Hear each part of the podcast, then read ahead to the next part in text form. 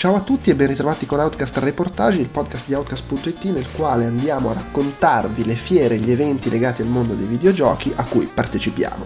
In questo episodio si parla di E3 2018 che commentiamo con una prima parte dedicata alle conferenze e una seconda parte, come la tradizione, nella quale eh, parliamo delle nostre impressioni sui giochi che abbiamo provato o per i quali abbiamo assistito a presentazioni a porte chiuse. Outcast Reportage fa parte di Outcast, la voce dei videogiocatori borderline, che racchiude tutti i nostri podcast dedicati ai videogiochi e che ha un suo bel feed che trovate su iTunes, su Podmin, su Stitcher e su eventuali altre app e programmi che pescano dai feed di iTunes.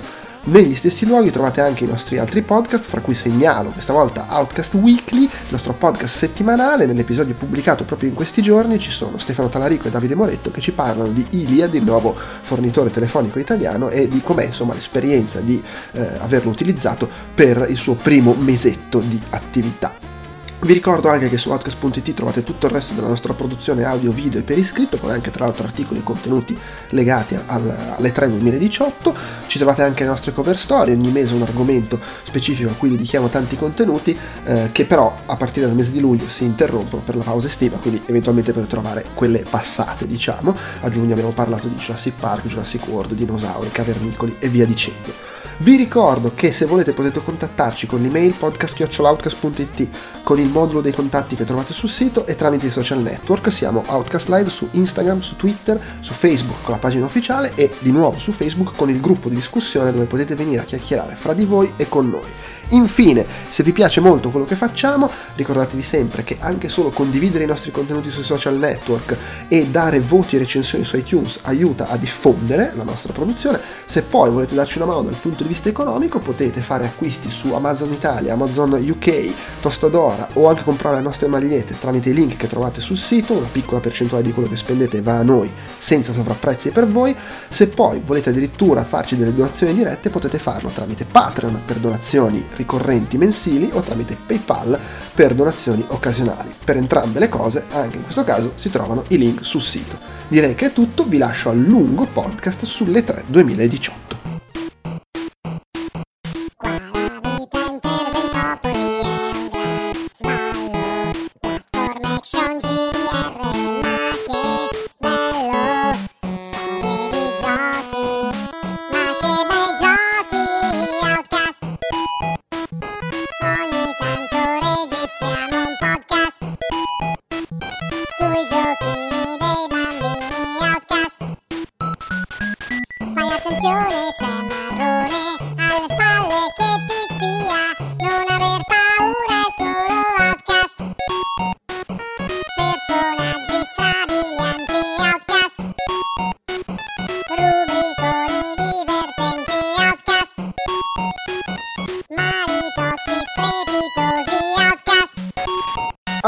Siamo qua per uh, chiacchierare di E3 2018. Io sono Andrea Maderna e oggi con me ci sono Francesco Fossetti. Ciao a tutti! Di Evriai, ovviamente. Di, di Evriai.it di ritorno, insomma, sono già passate un paio di settimane dalla fiera di Los Angeles, provati ma felici. Uh, attenzione. E poi abbiamo Marco Mottura. Ciao ragazzi, ciao ciao ciao che te invece sei di Every però comunque alle tre eri per IGN, poi non so, domani magari per qualcun altro. No, perché? No. Eh, ero, ero, in prestito secco come, come Marco Piazza allo Schalke. Ah, okay. non c'è smentiamo le voci, non c'è comproprietà, era solo un prestito. Sì, era un prestito secco. Sono era per già, la coppa, diciamo. Sono già rientrato dal prestito. Ok, va bene. ehm, ho provato a ricreare la formazione dell'anno scorso con Luca Forte, ma non è, riuscissimo al livello che non riesce a entrare nell'hangout e quindi eh, manca lui. Ma del resto l'anno scorso si sentiva una merda lui quando parlava, quindi non facciamo senza. Lo accettiamo, accettiamo anche questa... i ranghi ridotti. Esatto, sì, ma poi lo accettiamo anche un po' in senso letterale. Allora, come da tradizione, non ci inventiamo nulla di nuovo, partiamo così chiacchierando, io dico sempre velocemente, poi finisce un'ora, però insomma... Eh, un'ora sei ottimista, infatti. chiacchierando un po' delle conferenze, ehm, e partirei dal fatto che sono curioso, beh, oddio, in realtà ovviamente l'opinione di Marco un po' la so perché eravamo assieme a Los Angeles, però a questo punto... Per, me, per, metà, diciamo. Sì. È, sei arrivato in ritardo. È vero, sì. Eh, io, tra l'altro, le conferenze mi sono perso quella di Microsoft perché ero in aereo. Ah, eh, eh, Aia, ti sei perso, ti sei perso il, quella migliore. E appunto, infatti, perché quello che volevo dire è che tutte le altre le ho viste eh, e mi sono, oddio, quella PC l'ho vista un po' saltellando fra un trailer e l'altro, però le altre le ho viste, ma mi sono sembrate avere tutte in comune un ritmo un po' letargico, eh, con il ma, se vuoi, di quella di Sony, che era anche un, mi dicevano che chi era lì si è anche divertito, però per chi la seguiva da casa, tu coglioni, aspettare 15 minuti che vi spostassero da, da, da una postazione all'altra, non so se tu Francesco eri lì. Sì, peraltro quella di Sony secondo me era proprio sbagliata. Mh, mm, pensata in quella maniera costringeva davvero gli spettatori su Twitch a de- delle tempistiche eh, terribili con eh, questo recupero in extremis del, del, pre-show che invece che essere pre-show era un po' disseminato qua e là fra sì. un cambio palco e l'altro. Non, e con un tasso di sfiga ah, anche superiore al pre-show, nel senso, che, nel senso che hanno secondo me reso anche molta poca giustizia e stiamo già parlando nel frattempo, però vabbè, poi vabbè, la parentesi, sì. hanno reso molto poca giustizia anche a, per esempio, Destiny e Call of Duty, che è vero che sono due robe per cui chi magari ascolta Outcast eh, fa anche un grosso sti cazzi, però nel senso strategicamente potevano essere importanti da, da mostrare e le hanno presentate un po' così, del tipo come filler, sembravano le pubblicità durante la Champions League.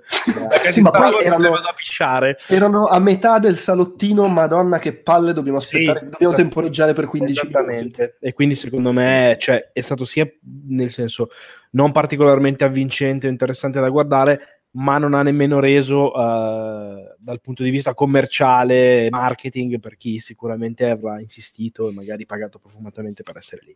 Comunque sì, sono d'accordo con Andrea, cioè l'abbassamento di ritmo è stato un po' endemico. Eh, eh, non... l'unica, che, l'unica, che, ha avuto ritmo, perché è durata mezz'ora, è stata quella Square Enix, peccato che erano tutti i trailer sì. già visti.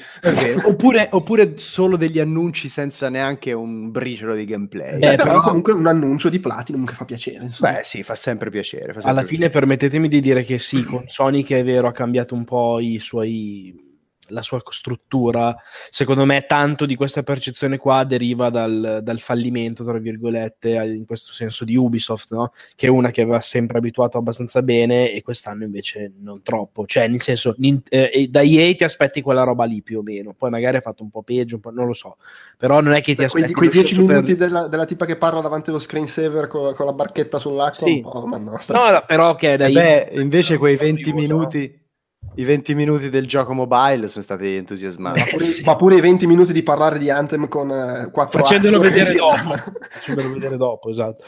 Secondo me in questo senso qua è magari Ubisoft che più di solito ritmata, fa vedere cose nuove, ti stupisce un po', quest'anno invece. Sì, tra l'altro non so se sia perché gliel'hanno bruciato col leak di Assassin's Creed, però non hanno neanche fatto il solito One More Thing alla fine, per dire. Ah no, infatti, sì, assolutamente. Magari, magari doveva essere Assassin's Creed, onestamente non ne ho idea. No, non credo. Non credo, dai. No, Beh, no. sai, col fatto che avevano aspettato due anni l'ultima volta, magari speravano che la gente non si aspettasse che, che ci fosse subito un anno dopo quello nuovo. Non lo so, cioè, mi, è, è, è, l'unica cosa nuova che hanno mostrato, no?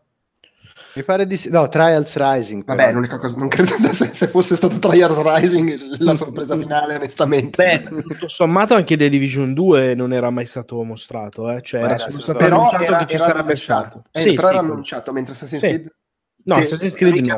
non doveva essere annunciato, diciamo. Posso raccontare un piccolo aneddoto breve su Assassin's Creed? Eh, sì. Bene, eh, praticamente a noi l'hanno fatto provare con un buon anticipo sulla fiera, ci hanno portato a Parigi, ce l'hanno fatto giocare per quattro ore e eh, è stato molto stravagante perché ci hanno fatto fare le acquisizioni e poi ci hanno consegnato eh, l'hard disk delle acquisizioni dentro un, eh, una scatoletta blindata con tanto di codice che arrivava via email dalla sede centrale, una, un livello di segretezza che se, insomma, è, ci è sembrato a tutti abbastanza, un livello di cautela che ci è sembrato abbastanza eh, stravagante, tant'è che anche tornando in aeroporto ho dovuto giustificare la presenza di questa scatola blindata tutti mi raccomando, eh, attenti, la mattina dopo alle 9 c'era il leak con, con, le, con, le, immagini del merchandise, è stato bellissimo. Un, due, tre, prova. Cioè, oh, ecco, è entrato Luca Forte, ce l'abbiamo. Ce l'abbiamo ancora? No, è morto. Ciao a tutti. Mi senti? È, è liccato per un attimo Luca Forte. Pronto? sì, ci sei, ti suggerisco di disattivare il video, eh, ma vai e vieni. Ma tu ogni tanto intervieni, fai questi interventi così. Ok, volevo voce. dire che sono normodotato come prima cosa. Ok, bene. Ma comunque noi non ne avevamo parlato nella registrazione, però se ci tieni tu a parlare della dimensione del tuo pene... È la prima è cosa, che si eh, anche prima di ciao, anche prima di ciao. Esatto. Vabbè, comunque un benvenuto a Luca Forte di Eurogame ti identifichiamo ciao, come quello invece che come quello col pene piccolo. Che insomma... Gol! Gol della Colombia! Gol della Colombia, pareggio, bene così. Al 93esimo. Eh, mi sono un po' perso, stavamo parlando delle, delle, delle conferenze. conferenze del rito, ecco, no, sì, scusa, stavi dicendo, ah sì, di, di Assassin's Creed. Ecco, comunque c'è da dire che se dovesse essere Assassin's Creed la sorpresa, cioè, nel senso, per cinque anni sono sempre stati bravissimi a evitare che uscisse la sorpresa, per cui voglio dire, probabilmente non gli frega un cazzo a sto giro. Certo.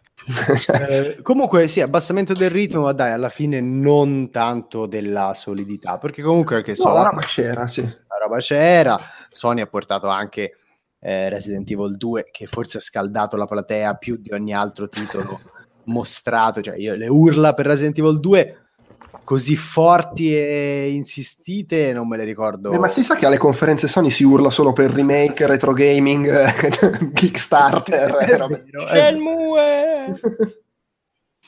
e, e, quindi no, però ecco sulla conferenza Sony una cosa di cui abbiamo tra l'altro chiacchierato spesso io e Marco anche durante le dirette da là eh, che sia a me che a lui della conferenza Sony è piaciuto il fatto che era un po' controtendenza rispetto a tutte le altre perché sono forse gli unici che come si faceva fino a qualche anno fa hanno detto facciamo vedere sequenze di gameplay lunghe qualche minuto invece che il trailer e il montaggino del cazzo. Cioè vi facciamo vedere un po' il gioco. O la CG maledetta di Ubisoft. Esatto che è una cosa che onestamente io prefer- vedo che c'è invece gente che preferisce il montaggino quindi per carità però io preferisco vedere un po' di gioco insomma. No, al di là delle, delle, polemiche su quanto è gioco della Stovaz 2 e via dicendo. Io sono d'accordissimo con te, infatti secondo me quella è una direzione da seguire, sarebbe bastato probabilmente rendere un po' più eh, interessanti appunto anche gli intermezzi, come diceva Marco, dedicati anche a quei grandi multipiattaforma che per noi sono uno sticazzi ma che per il mercato sono importanti e magari eh, boh, mettere, dare qualche spazietto in più anche a Neo 2, insomma cercare di metterci anche qualche trailer un po' più movimentato nel mezzo, cosa che Sony non ha assolutamente fatto. No, è vero. Sony probabilmente anche nella posizione, secondo me, di, di, dire, di, vabbè, di sperimentare. Sì, di gest- lo gestiscono, gestiscono, gestiscono, il vantaggio un po' meglio del Giappone, pur essendo giapponesi. E invece Microsoft si diceva è l'unica che non è stata afflitta da questo abbassamento di ritmo, perché ha fatto uno show che a livello, secondo me, di strategie di comunicazione, di tempistiche, è stato proprio impeccabile. Eh, l'hanno fatto apposta perché era la volta che non potevo seguirlo. Io sono... sì, sì, le, me, le, così Finn Spencer l'ha proprio detto, cioè quando si sono messi lì a sedere per, per decidere come fare, hanno detto Maderna non c'è, spariamo tutte le cartucce. Era, era un suo inviato che mi ha fregato il, il passaporto Era lui stesso. Ah, eh, basta, mi ha fregato il passaporto e poi è partito subito, vabbè. Però sì, effettivamente Microsoft... Cioè, è stato veramente un inizio con, uh, va bene che c'era stata Electronic Arts, però tra quelle le, i produttori diciamo di console è stata quella che ha fatto veramente era anche quella che doveva dimostrare di più e, e finalmente nulla da dire anche secondo me ha fatto uno show intenso ricco di cose di spunti di giochi interessanti di propositi anche per il, anche per il futuro quindi da, sì. i possessori di Xbox secondo me sono stati contenti dopo, dopo queste tre sono d'accordo. Vai, vai, Marco, vai. Ah, sì. no, secondo me hanno fatto anche un po' la furbata che dovevano fare, nel senso che giustamente tutti gli altri anni si erano concentrati sulle cose che avevano, che rimanevano oramai sempre, sempre poche e sempre soprattutto non abbastanza, diciamo, agli occhi del, del grande pubblico e probabilmente anche dei loro stessi fan perché l'impatto anche di, dei loro franchise storici è andato un po' incalando e ehm, secondo me invece quest'anno sono stati particolarmente bravi eh, a lanciare, come stavi dicendo tu Luca, un, un po' un messaggio, un segnale, eh, su, su, tutti ovviamente sul fatto degli studi, no? E però anche a buttare un po' in stile Sony eh, un po' di, di, fumo negli occhi, nel senso che cioè, poi vai a vedere stringi stringi cos'è che hanno presentato davvero, di nuovo Forza, di nuovo Gears, di nuovo Halo e tutto il resto è un po' come dire... Eh, da, sì, da, oltretutto da, scusa, da decifrare. Halo, Halo sì. e Gears oltretutto sono presentati ma sì, solamente il nome. Cioè, esatto. Cioè, oltretutto è proprio un... Forse Gears si è visto un po' di più di Halo, diciamo. Anzi, sì, lì, lì bisogna essere però cerchiamo di mantenere la coerenza, nel senso, hanno presentato solamente il nome, esattamente come l'anno scorso Nintendo ha solo detto, ah sì, facciamo Metroid Prime 4, e come tot anni fa Sony aveva solo detto, ah sì, c'è Final Fantasy infatti... 7. Cioè, nel senso... No, no, ma infatti, esatto, io sto dicendo, eh, proprio quella roba lì. Scusa Marco, vai. No, dico, ha fatto proprio quella roba lì e, e, secondo me era la manovra giusta da fare, cioè eh, a volte buttare un po' di fumo negli occhi se la vuoi vedere in modo un po' stronzo, far sognare un po' se la vuoi vedere in maniera più romantica eh, è una cosa che alle tre per il momento stesso in cui cioè che rappresenta le tre secondo me è una cosa che paga ed è una roba che loro avevano bisogno di fare. Sì, sì, sì perché appunto secondo me hanno. No, scusa, vai, vai Luca, vai. Cioè, eh, hanno fatto proprio una cosa passato, presente e futuro. Hanno detto per il passato, guardate, se fate il Game Pass avrete un sacco di giochi, retrocompatibilità, così. Il presente, guardate tutte le terze parti, quanto sono fighe sulla nostra console. E per il futuro ti hanno detto anche, guarda, abbiamo anche il ritorno dei nostri gran, eh, grandi brand e oltretutto avremo i giochi di questi cinque studi in esclusiva per, per la console. Chiaro, sì. Poi cioè, appunto, essendo, che... essendo, il ritorno dei grandi brand, sono com- sì, fumo negli occhi, però comunque fumo tra virgolette concreto perché in linea di massima sappiamo un po' cosa aspettarci. Diciamo.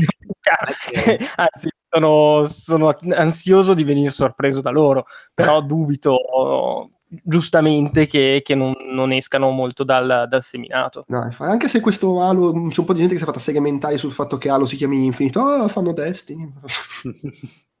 Però, boh, lì, eh, vai, ah, vai, anche se Gears of War effettivamente hanno fatto la, la, triplice, no, la duplice finta, perché prima hanno fatto quello con i pupazzetti, poi hanno detto, ah no, scherzavamo, è il gioco strategico per, per mobile, la gente stava no, veramente prendendo l'ansia per PC, scusa. Eh, stava prendendo l'ansia per, per ucciderli sul serio sul, uh, sul palco e poi hanno detto no vabbè abbiamo anche quello, quello classico. E Secondo Beh. me dal vivo eh, gli è riuscita abbastanza male la, la, la, cosa di pop, di Gears Pop, nel senso che quando è apparso il Crimson Moment tutti sono abbastanza impazziti in America, poi si sa Gears tira, e poi quando si è vista la motosega e usciva Marcus Phoenix in versione Funko, sì, c'è sì. stato il gelo in sala, cioè della serie, sti cazzi cos'è sta roba, che poi in realtà io paradossalmente eh, sono anche abbastanza curioso di vedere che cosa sarà, perché non si è più detto nulla, poi magari è tipo un tower tower defense e via. Però boh, vai a sapere, cioè, sono comunque curioso di vedere oh. cosa tireranno fuori.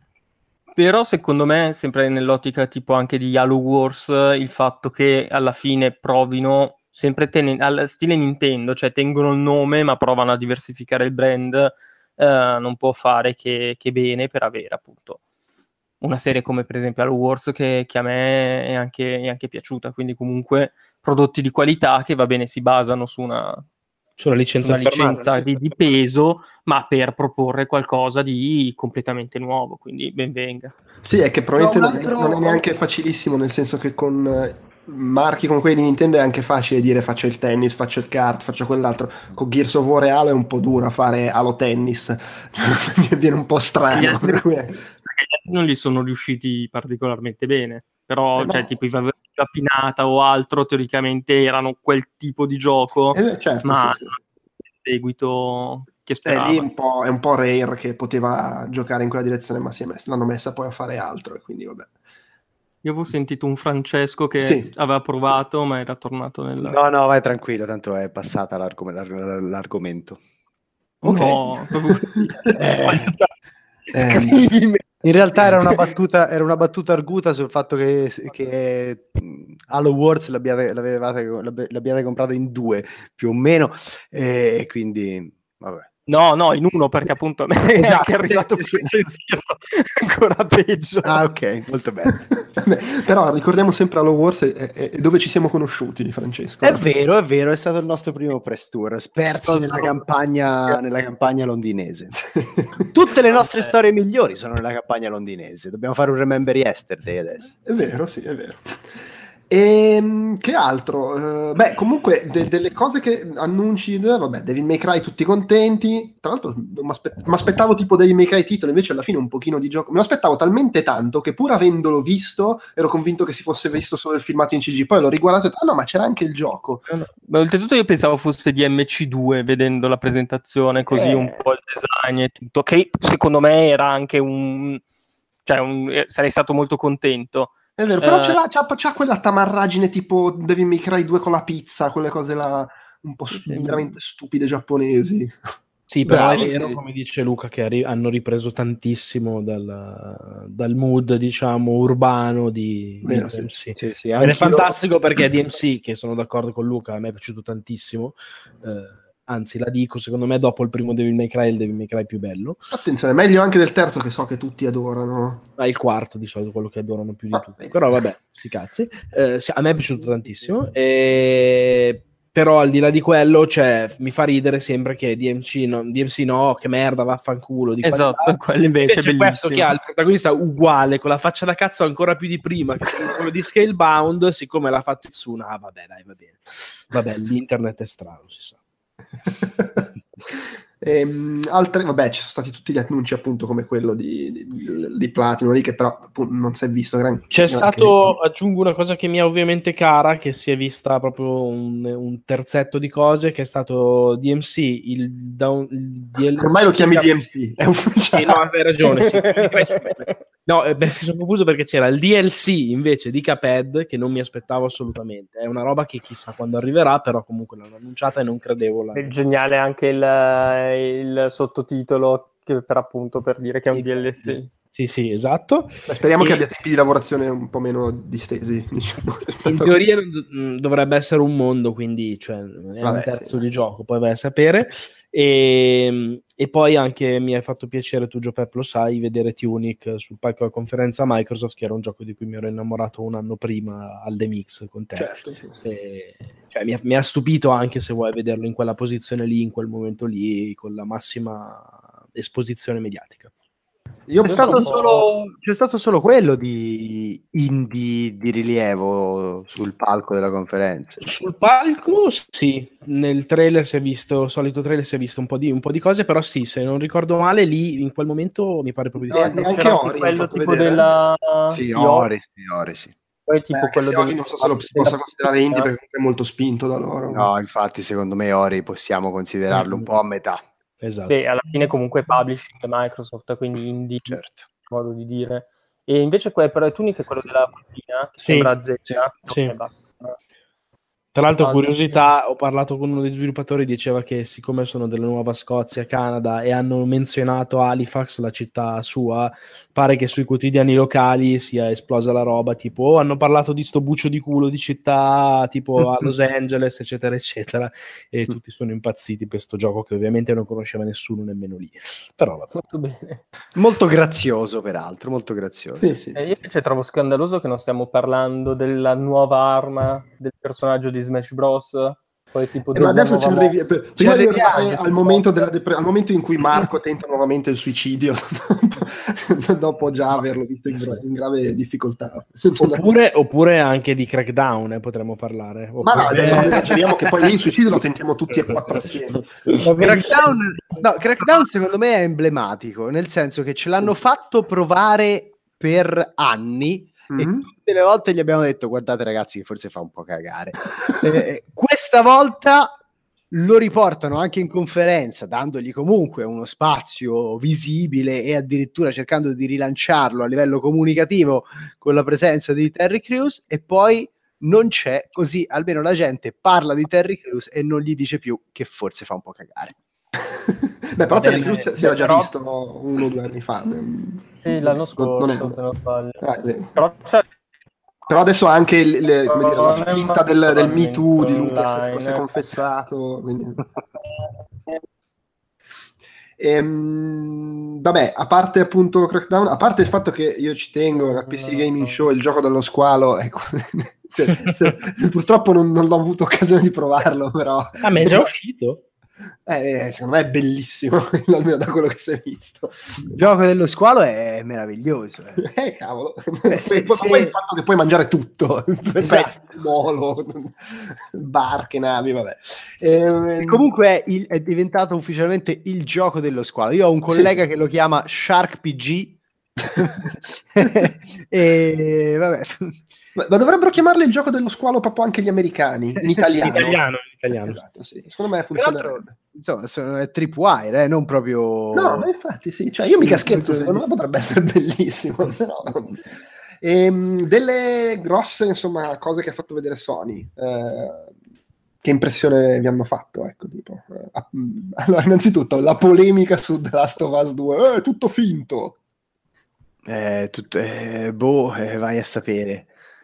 Io capisco che quel... Secondo me, sì. Secondo me sono stati loro. Eh. No, vai, cioè, allora, dico, uh, secondo me sono stati sciocchi perché capisco che possano fare un trailer, cioè il, il, giocato così per la conferenza, che sia perfetto e la cosa più figa del mondo, ma poi quando la fai vedere a porte chiuse, almeno cinque dettagli differenti li mostri in modo tale da appunto togliere. No, ma io ho fatto la battuta dubbi. in diretta, ma cioè seriamente bastava che all'inizio della demo facessero un giro su, su, su se stessi col personaggio o vi eh. facciamo eh, vedere che la stiamo giocando davvero. Eh. La eh, però su, uguale, su ma... questo io non so, se, non so se valga anche qua, ma eh, giusto l'altro giorno stavo guardando una vecchia intervista, quelli di, cioè risalente ai tempi di Uncharted 2. Eh, forse era tipo un video della GDC, adesso non mi ricordo, in cui dicevano che all'epoca la demo delle tre era in una situazione in cui veramente se giravano la telecamera c'erano gli asset eh, provvisori, tipo le, il cartellone, le, le, lo, la, lo, schermo vuoto e robe del genere. Se, se, giravano la telecamera rispetto a quello che avevano programmato di mostrare nella demo. Magari era una situazione del genere, non ne ho idea, onestamente. La demo a porte chiuse dicevano che la stavano giocando dal vivo, ma era uguale al frame, cioè potevi, cioè se il problema è questo, magari non, lo spa- non gli spari sul braccio, sulla spalla, ma lo, gli spari in pancia. Chiaro, sì, e... sì. No, oppure ti fai una pausa per dire, no? Io, guarda, io quello, quello, che posso dire è proprio per fare l'avvocato del diavolo, non che me ne freghi qualcosa, cazzi loro, eh, intendiamoci. Eh, è che magari appunto da un lato c'era questa cosa qua che potevano fare vedere solo quello, e dall'altro era tutto talmente temporizzato, scriptato, devono succedere quelle cose che se si fermava spaccava tutto l'ordine del funzionamento. Il che peraltro vuol dire che appunto era tutto scriptato. No, ma al netto che cioè, io credo che nessuno pensi che fosse, come dire, un, ci sia dietro un'inculata, una mezza truffa. Cioè, no, ci, ci diamo tutti per scontato che se c'è un team la, di cui fidarsi sono loro. Cioè. L'hanno anche detto che è una cosa molto costruita per mostrare cose che possono succedere, ma non è che poi quando giochi succede per forza esattamente quello. Esatto, esatto. Ma secondo me, infatti, ha ragione Marco. Cioè, loro sono sempre, cioè, non ci hanno mai rifilato la sola, no? Eh, cioè, eh, quello chiaro. che hanno fatto vedere poi l'hanno sempre portato sulle console. Anzi, spesso ti, poi rimani invece con la bocca aperta perché ci sono altre cose che non ti aspettavi, ma loro sono riusciti comunque ad aggiungere. Quindi, quindi magari, magari, nella tua sessione di gioco non succederanno tutte insieme di, di fila le singole cose che si sono viste lì, ma in qualche caso potranno succedere. Insomma, ovviamente si tratta di azioni contestuali. Peraltro c'era anche un'intervista proprio su IGN US eh, in cui loro spiegavano un po' della tecnologia di animazioni adattive eh, per cui insomma diciamo che il software riesce a pescare da un uh, pool di, anim- di, di, animazioni che lui ha a disposizione e sul momento, diciamo, fa delle interpolazioni e genera comunque delle animazioni adeguate al contesto. Eh, io ci credo che, ci poss- che, loro possano aver studiato a una tecnologia così, anche perché, diciamo la verità, secondo me Sony li spinge proprio in quella direzione, magari anche poi per fare in modo che la condividano con altri studi. Quindi vediamo un po', eh, aspettiamo e vediamo. Io non, sì, diciamo che tra quelli che si è visto era il talento, e il budget per fare queste cose sono, sono proprio loro. Sì. Ok, però eh... capisco che, scusate, pertanto per chiusare, certo. alla fine capisco che ci sia anche colui che, eh, visto che siamo in epoca di scie chimiche e dubbi su, su qualunque cosa, che, che, si sia fatto venire i dubbi sul, sul fatto che sia computer grafica e non un gioco effettivamente, effettivamente giocato dal Beh, vivo. Anche perché comunque obiettivamente da un lato non è che non siano mai viste presentazioni E3 che poi il gioco finito non c'entrava nulla, pur essendo magari bellissimo, bruttissimo, al di là di quel discorso lì, proprio downgrade grafici o proprio demo che mostravano cose che poi nel gioco non sì, c'erano, sì, eccetera. E in più, essendo abbastanza il gioco visivamente più fuori dal mondo che si è eh, visto, sì, esatto, capisco che c'era anche quel fatto lì di vedere roba che era abbastanza fuori parametro, eh, eh, no, la... le animazioni, no? Perché anche gli stessi altri giochi Sony avevano magari singoli elementi che potevano essere paragonabili a The Last of Us, ma nessuno degli altri tre era nella sua interezza all'altezza di quello che si vede nella demo di The Last of Us 2. Infatti l'altra, roba, l'altra voce che avevo sentito e che effettivamente mi, mi stuzzica è che non essendoci una data, alla fine potrebbe essere davvero il primo gioco che esce su PlayStation, la fantomatica PlayStation 5 cioè quindi comunque quella bellezza e quella visuale, appunto quel, quella grafica sono possibili proprio perché c'è anche il salto di, no, di no, hardware. Io questo secondo me no. E lì secondo no. me dipende, cioè nel, adesso non è lo stesso ah, tipo di hardware magari per cui non, il parallelo regge fino a un certo punto, però secondo voi il, il meglio che ha fatto Naughty Dog su PlayStation 3 aveva questo genere di scarto rispetto al resto? Eh, insomma, un pochino sì, eh. Eh, cioè, con il resto eh, era, era, una roba. Eh, appunto dico, eh, quindi, ma anche quindi magari il meglio che fa su PlayStation 4 può avere, sì, sì, no, può avere lo stesso scarto. Sì, sì, pure durante quando è uscito Uncharted 2, cioè era una roba sì, sì. che sembrava un'altra console rispetto al resto. Sì, sì, sì, indubbiamente. Eh, per cui c'è anche un po' quello. Vabbè, insomma, vedremo. E poi Però... secondo me questo più che la grafica in assoluto, cioè non è che ci fosse per esempio magari una mole poligonale fuori completamente di testa o un'illuminazione così incredibile, cioè sì, era tutta la confezione a essere spaventosa, ma forse personalmente almeno quello che mi ha impressionato di più era proprio la, la verosimiglianza delle animazioni che sembravano sì, essere mostruose. Cioè. Artificiale dietro, sembrava esatto anche un, un, sacco di cose molto contestuali, dicevano che come la, la, la, come dice, la freccia che colpiva, che colpiva lei in realtà poteva essere lasciata nel corpo, poteva essere strappata, cioè è vero che magari il salto grafico non è così notevole, ma c'erano tante cose sotto la scocca del, del gioco che quelle pesano davvero sul calcolo del, eh, no, no, delle certo, variabili. Sì. E, e, d'altra parte quelle sono cose su cui Naughty Dog spinge da un sacco di anni. Io ricordo la prima presentazione di Uncharted 3, passarono tipo 20 minuti a dire guarda che bello come cammina quando si avvicina al muro che lo sfiora con la mano, ho capito!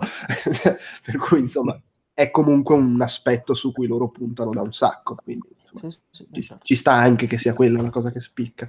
Però bene anche gli altri giochi, mi sembra, no?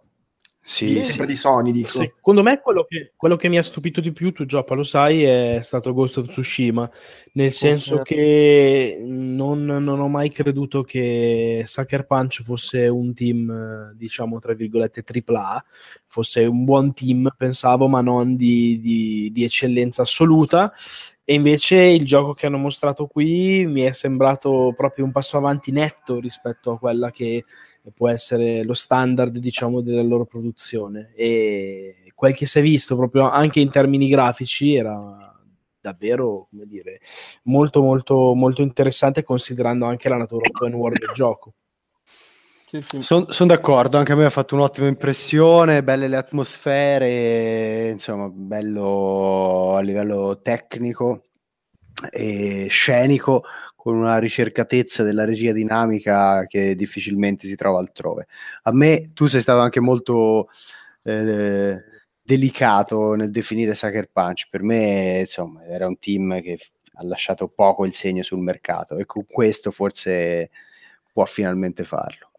Sì, cioè che secondo me appunto dal punto di vista tecnico è sempre stato un team che comunque la sua l'ha sempre detto, perché comunque Infamous era un'ottima uh, vetrina della, della, potenza delle console sulle quali è, è, stato. Però effettivamente in questo caso hanno scelto anche, secondo me, un periodo storico molto affascinante, cioè poco conosciuto, ma sono appunto preso dalla curiosità del, della presentazione, sono andato a leggermi su, su Wikipedia, quindi non chissà quali ricerche approfondite, eh, però di cosa si trattava e è una, un periodo storico piuttosto, piuttosto, affascinante, quindi sono curioso di sapere come, come lo sfrutteranno anche per, per, la storia, perché potrebbe venire fuori qualcosa di, di piuttosto, piuttosto goloso. L'unica cosa che mi spaventa è che l'americano che fa il gioco sulla cultura giapponese potrebbe banalizzare. È quello che stavo per dire io, però sai che in realtà questo pericolo qui che, che, esiste molto, almeno a livello diciamo superficiale ed estetico per quello che abbiamo avuto modo di vedere, mi sembra molto scongiurato. Cioè io lo cito sempre, ma il, la rappresentazione terrificante del Giappone non feudale, ma fatta dai francesi con Red Steel, 2, Red Steel 1, non 2, eh, io faccio fatica a dimenticarmela perché Vabbè, c'è da dire che una bruttura immensa. E qui invece sembrano essere stati, come dire, cioè se non l'avessi visto eh, all'interno di una, cioè di, del sapere già che cos'era, potevi pure pensare al netto di una realizzazione tecnica, magari non tanto da team giapponese, ma che fosse una roba autentica, cioè fatta da dei giapponesi. Sì, sì. C'è da dire che appunto i giochi Tecmo Koei sul Giappone feudale eh, sono più nella, nel versante tamarro eh, da non credere piuttosto che, che, altro. Quindi a questo punto forse è meglio che lo facciano all'esterno rispetto che un team sì, con quel. È una questione di approccio di come ti documenti, eccetera, perché voglio dire, i giochi di, de, della serie Total War sono occidentali, ma generalmente sono molto rispettosi anche del, del, della materia. Sì, però appunto eh, stavano parlando anche dal fatto che era Sucker Punch che non partiva con le stigmate di studio particolarmente eh, profondo dal punto di vista culturale o appunto talentuoso, mettiamola così. No, chiaro, però sai, se, se, se partivi da, da, Crash Bandicoot eh, e Jack and Dexter magari non ti aspettavi della Stovaz. Sicuro. Sì, per però è arrivato alla... dopo i due Uncharted. No, no, cioè... certo, sì, no, però per dire... Cioè, quello stacco lì... sembra tra... però appunto speriamo, speriamo sì, sì, che C'ho un attimo un vuoto, a parte cioè, poi c'era Spider-Man qual era l'altro? Eh, Ghost, eh, eh coso, Death Stranding. Ah, giusto, sì, Death, ecco, Death Stranding. Significativo che tu abbia avuto questo vuoto. Beh, ma io ormai, cioè, il mio è la senilità, non, non è necessariamente Eh, però, però, però. eh, ma perché è, so. è, mi ha creato il vuoto proprio guardarlo. Io mi, mi astengo su Death Stranding. Non... Io dico una cosa da non fan di Kojima, nel senso che non è che sono un hater, nel senso che non ho giocato, a parte Zoe e Boktai, non ho giocato nessun Metal Gear. No, ho giocato Rising, vabbè. eh, secondo me devo posto che ci sta a coglionare tutti ed è evidente, cioè, e tra l'altro a me non sta simpaticissima la posizione in cui si è messo di tipo messia del, dell'industry che posta una foto di una bistecca su Twitter e la gente inizia a farsi sì. le seghe per due settimane, cioè questa mi sta anche un po' in culo, lo devo dire. Uh, secondo me il, la, quello che ha mostrato del gioco che è molto più delle cose assolutamente incomprensibili che si erano viste nelle precedenti occasioni, ma comunque non spiega di fatto nulla, cioè uno che va in giro e boh, non si è ben capito quello che sia il gameplay. Posso dire che però dal punto di vista appunto mio di non suo fan, ma di persona potenzialmente interessata a Death Stranding anche per questa componente sicuramente così di mostri, di cose strane, che sono robe che piacciono a me, eh, mi era piaciuto di più, paradossalmente, mi aveva colpito di più le volte in cui si era capito nulla ed era più meno videogioco e più boh, viaggio, eh, film, okay. roba così. Questa volta qua è stata delle tre volte in cui si è visto, se non ricordo male, quella in cui mi, è, mi ha colpito di meno.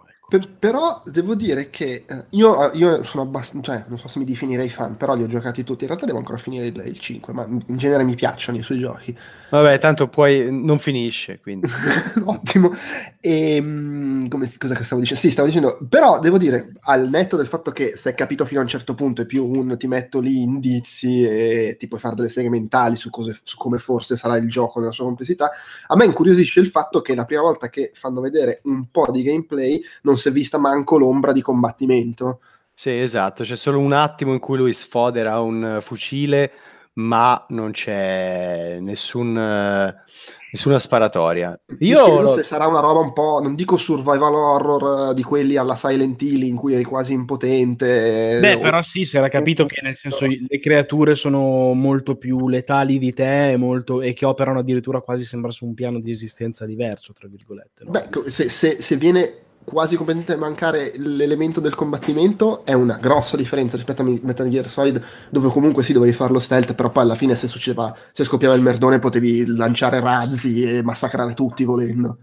Ma ti dico l'unica cosa di cui sono abbastanza convinto è che questa volta lui voglia differenziare cioè se mi fa una sorta di clone di Metal Gear penso che per quanto fan di Metal Gear, poi uno rimane deluso, cioè nel senso, cioè sta f- mettendo su in piedi tutta una giostra perché se non fa una roba super, super sorprendente, secondo me mh, mm, la gente poi rimarrà, rimarrà un po' delusa. No, no, cioè, io non sono così sicuro, cioè nel senso non penso che vada a fare per forza il, il clone di Metal Gear anche perché appunto non lo sembra. Anche Però, perché boh, c'è da, da so tipo quanto... 15 anni che si diceva, che, che diceva di, di, essersi rotto le palle di fare Metal Gear. È stato tutto il casino con Konami perché ti costringeva a rifare gli stessi giochi, ti metteva i freni e tutto, una volta che hai la libertà fai un po' il cazzo che ti pare. La stessa roba. Cioè, sì, sarebbe molto da, cioè, molto da folle. No, comunque, secondo me Mhmm, va benissimo, cioè al, al, netto che, come dice Marco, ci possono essere uscite più o meno convincenti, però la strategia comunicativa che sta utilizzando, che è quella del eh, mistero quasi integrale dietro le meccaniche di gioco, le dinamiche narrative, la caratterizzazione dei personaggi, secondo me funziona bene. Lui peraltro poi l'ha anche esplicitato, ha detto cioè io voglio proprio mantenere questo alone di mistero perché nell'industria di oggi tutti sono abituati a sapere tutto mesi prima dell'arrivo del gioco, non voglio assolutamente che sia così. Io, Ma quello io ci da, sta ed è anche figo. Eh, da questo eh, punto di vista io dico... come tipo che mi rompe un po' il cazzo. No, no, vabbè. per il personaggio che è, forse proprio... non solo può permettersi di presentarlo così il gioco, ma quasi deve, perché l'alone di mistero si, si, gli calza a pennello, insomma. Marco, poi capisco quello che tu dici, eh? cioè che ti stia sul cazzo la posizione in cui è. Ti dico che secondo me quel, in quella posizione un po' ce l'ha anche messo il pubblico, quindi un po' di questa comprensibile antipatia forse va scaricata anche su chi di fatto lo venera, cioè da, su chi si fa le seghe sulle bistecche, non su lui che posta le foto delle bistecche. Ecco. Eh, per, però le posta secondo me con, la, con, una certa oramai consapevolezza Vabbè, di però, cioè, stesso, no? comunque è un uomo di spettacolo ormai, cioè comunque eh, fatto gioco al suo, al suo successo. Cioè... Ma poi io, a me fa anche piacere che ci siano almeno un, un, po' di figure che hanno questo genere di status, poi a prescindere da come si configura lo status che può stare più o meno su Naroni, però almeno un po' di gente che fa il personaggio in questo cacchio di settore in sì. cui si cerca di anonimizzare tutto quanto. No, l'unica, scusate, l'unica, tornando al gioco, l'unica, cioè, l'ho trovata affascinante da un certo punto di vista, L'unica cosa che non sopporto è lui che sembra ogni tanto metterti un paio di scene per dirti, eh, hai visto cosa ho fatto, eh? Tipo quando ha strappato l'unghia, quando ha fatto mangiare alla fine il, il germetto, che sembra il proprio le germetto, cose. Il germetto, no, il vermetto. È un tardigrado. Uh, vabbè, grazie uh, Alberto Angela. Sì. Uh, e, e dice come Leo Ortolani fa, fa, finta di, cioè con J.J. Abrams nelle sue recensioni dei film di Star Wars, sembra che ci sia lì di fianco lui col gomito che ti fa, eh, hai visto che c'è la, il sangue, hai visto che si mangia il tardigrado, giusto? Sì, hai visto? È subito. Grazie. E, e...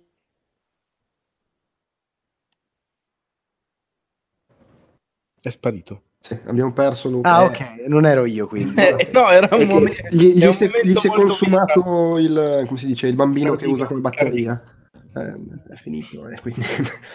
eh, vabbè, allora, eh, di Passiamo oltre. Eh, no, ne, ne, parliamo dopo perché ne parli tu Francesco quando parliamo dei giochi che abbiamo provato. Chiudiamo con be- il bellissimo Nintendo Direct, al- che eh, ha scatenato gli entusiasmi un po' come quello dell'anno scorso, no? Chiudiamo, sì, chiudiamo, chiudiamo, chiudiamo accettando la verità, cioè che Nintendo non ha fatto la conferenza alle 3. Cioè, ne, eh, già si era spostata su, su quest, sul Direct, che era un meccanismo comunicativo diverso rispetto a quello della conferenza Stavolta non ha fatto neanche quello, perché io non riesco a definirlo un, direct, cioè era una, una, decina di minuti di annunci di roba terze parti che arriva su, eh, su Switch, sì, c'erano anche eh, Fire Emblem e Mario Party, però non, non lo so, non mi sembravano valorizzati a dovere e poi era una lunga guida introduttiva a Super Smash Bros. Ultimate fatta a misura de- a uso e consumo degli americani che sono letteralmente pazzi per quel brand. Ma infatti era più un oh, um, vogliamo fare un, un, direct tutto dedicato a Smash Bros. quando lo facciamo? Ma facciamolo inizio giugno. Ah, ok, c'è anche le tre. Perfetto, lo facciamo lì. Bella. Beh, Io dico solo una cosa, al di là del, cioè, di, come dire, un E3 di Nintendo che veramente definirei eh, abbastanza impresentabile come, come, presenza e come, diciamo, valore anche comunicativo per come hanno poi eh, illustrato la, le loro cose proprio in un modo veramente molto molto molto molto discutibile. Eh, secondo me è un, è un direct è una, una, presentazione che getta un po' di, di ombre anche su Switch stesso nel senso che Uh, vabbè, al netto del fatto che la gente volesse vedere Metroid, volesse vedere Bayonetta, e come dire, un po' forse eh, la gente, poi quando c'è di mezzo Nintendo, particolarmente no? Es- esagera. Ricordiamo quando presentarono Labo che la gente dicono fa- faremo un annuncio su robe non da gaming, eccetera, eccetera. C'era la gente che diceva: Ah, figata, stasera presentano la Virtual Console con GameCube. Cioè, robe di questo genere. sì, sì, sì, è vero. Eh, follia totale. Uh, al netto quindi di questo, secondo me ci stava voler vedere delle cose. Faccio un nome su tutti, ancora più di Metroid. Per me, Retro Studios, che a questo punto darei quasi per eh, come dire mitologico animale scomparso. Però eh, dicevo, è un direct che butta qualche, qualche, ombra. Perché è vero che poi Nintendo segue le sue modalità, quindi magari poi fa un direct per i cazzi suoi a un pomeriggio così di novembre. Però secondo me è chiaro che i primi sei mesi di Nintendo Switch, eh, come dire, non siano stati il fulmine di guerra che era stato il primo anno ed era legittima una flessione perché non potevano continuare così per sempre, però è altrettanto vero che alla luce di questo Direct, la seconda metà dell'anno, al di là del fenomeno Smash che è un ciclone di... incomprensibile da noi, perché come diceva prima Francesco, in America è qualcosa che veramente non si può capire che cazzo muova, però dico, al netto di quello e ok, di Pokémon uh, Let's Go Pikachu, mh, mm, veramente un po' poca roba e oltretutto mi fa pensare che anche i primi mesi del 2019 non possono avere fuoco e fulmini già subito pronti perché se no avrebbero magari mostrato qualcosina. Cioè, secondo me è, un, è stato un direct che, come dire, anche in prospettiva presente e di futuro prossimo un po' qualche crepa in Switch la fa vedere, anche perché oltretutto tutte le altre terze parti di Switch non hanno parlato. Cioè, EA non ha fatto vedere nulla che non fosse. Non ha parlato solo di FIFA, che FIFA, sarà sì. un po' meglio.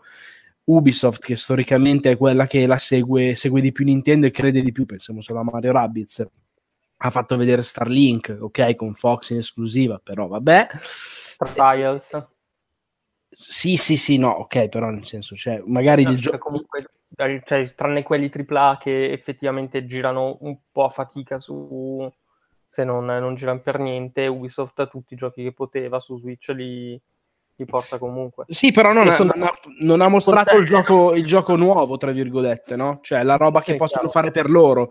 Uh, idem uh, Bethesda non lo so, cioè, secondo me si è capito palesemente che almeno ancora per ora, per un po', perché è vero che poi per avviare dei progetti, soprattutto se dedicati ad esclusivi, ci metti tra i 12 e i 24 mesi eh, come fa- Forse però ne, ancora ne, quest'anno... ne chiacchieravamo quando eravamo a Los Angeles, forse, forse, eh, non lo so, il problema è anche un po' quello, nel senso che su Switch chi ci credeva o voleva crederci c'era al lancio, dopodiché aspetti un po' di vedere come va e adesso che è appurato, nel momento in cui sì, è appurato che ha venduto tantissimo, eh, però ci vuole un po' poi a fare. Vabbè, ragazzi, ragazzi, basta pensare ai primi anni di PlayStation 4 e Xbox One, eh. cioè per, per, ingranare comunque ci sono voluti secondo me due anni e mezzo abbondanti e lì comunque era più potevi prevedere di più che ce li avresti fatti certo, i giochi certo, diciamo. certo certo quindi secondo me pff, ci sta io personalmente non sono preoccupato quanto Marco nel senso che eh, Scusa, ti interrompo solo una cosa. Sì. Più che altro, secondo me, è un po' un'occasione persa e testimonia ecco, il fatto sì. che non gliene frega niente delle tre.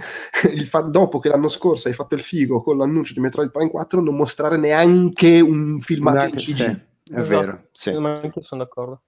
Però ti ho interrotto, di, volevi, stavi dicendo. No, no, eh, no, dicevo solo che non sono preoccupatissimo su, sul futuro di Switch, perché secondo me se non sarà nella prima parte dell'anno, il 2019 già potrebbe riservare qualche sorpresa, insomma. No, ok, la riserverà, voglio sperare. È che però il 2018 si conferma che, insomma... Un anno di transizione, sì, sì, un anno di transizione non, non completamente da buttare, perché insomma... No, per carità, però cioè, tipo, se già non ti piace però... Smash, parliamone. No, è che, però da un certo abbastanza... punto di vista può essere un anno interessante nell'ottica secondo cui è vero che magari fa un po' scoglionare gli hardcore, diciamo, però Nintendo storicamente è quella che i giochi di punta continuano a vendere tipo per 5 anni, quindi se continuano a vendere con Mario Kart e via dicendo, è interessante vedere se pur non uscendo chissà cosa di nuovo, Switch continua a vendere come un bastardo. Eh, però secondo me, scusate se mi intrometto, io sono d'accordo con Francesco, ma secondo me e con, con Andrea è stato un grosso errore di comunicazione, ma proprio per questo, perché nei prossimi mesi non saranno cose eclatanti come appunto il nuovo Metroid, però di giochi su Switch ne arrivano. Cioè adesso per esempio c'è Octopath Traveler, che è un, comunque un gioco in esclusiva uh, dalle, potenzialità, dalle potenzialità ottime esce, Mario, esce Mario Party, esce Pokémon, cioè un Pokémon per, uh, che mette assieme Pokémon Go con, con, una console casalinga, quello potrebbe davvero vendere più Switch di tutto il resto nel, nel mondo.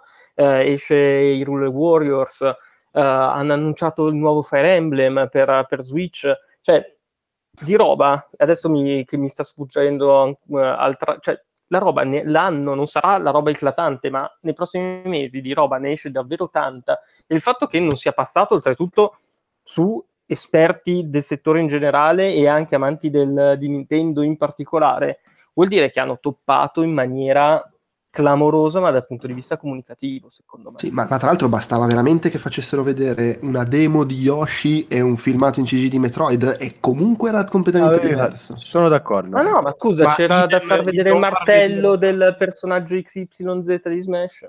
Ma anche solo io... pensare, scusate, a, a, come hanno presentato Pokémon Goli, Let's Go Pikachu dieci giorni prima. È vero che Pokémon Company non è del tutto Nintendo ed è una realtà a parte, probabilmente voleva il suo spazio, diciamo.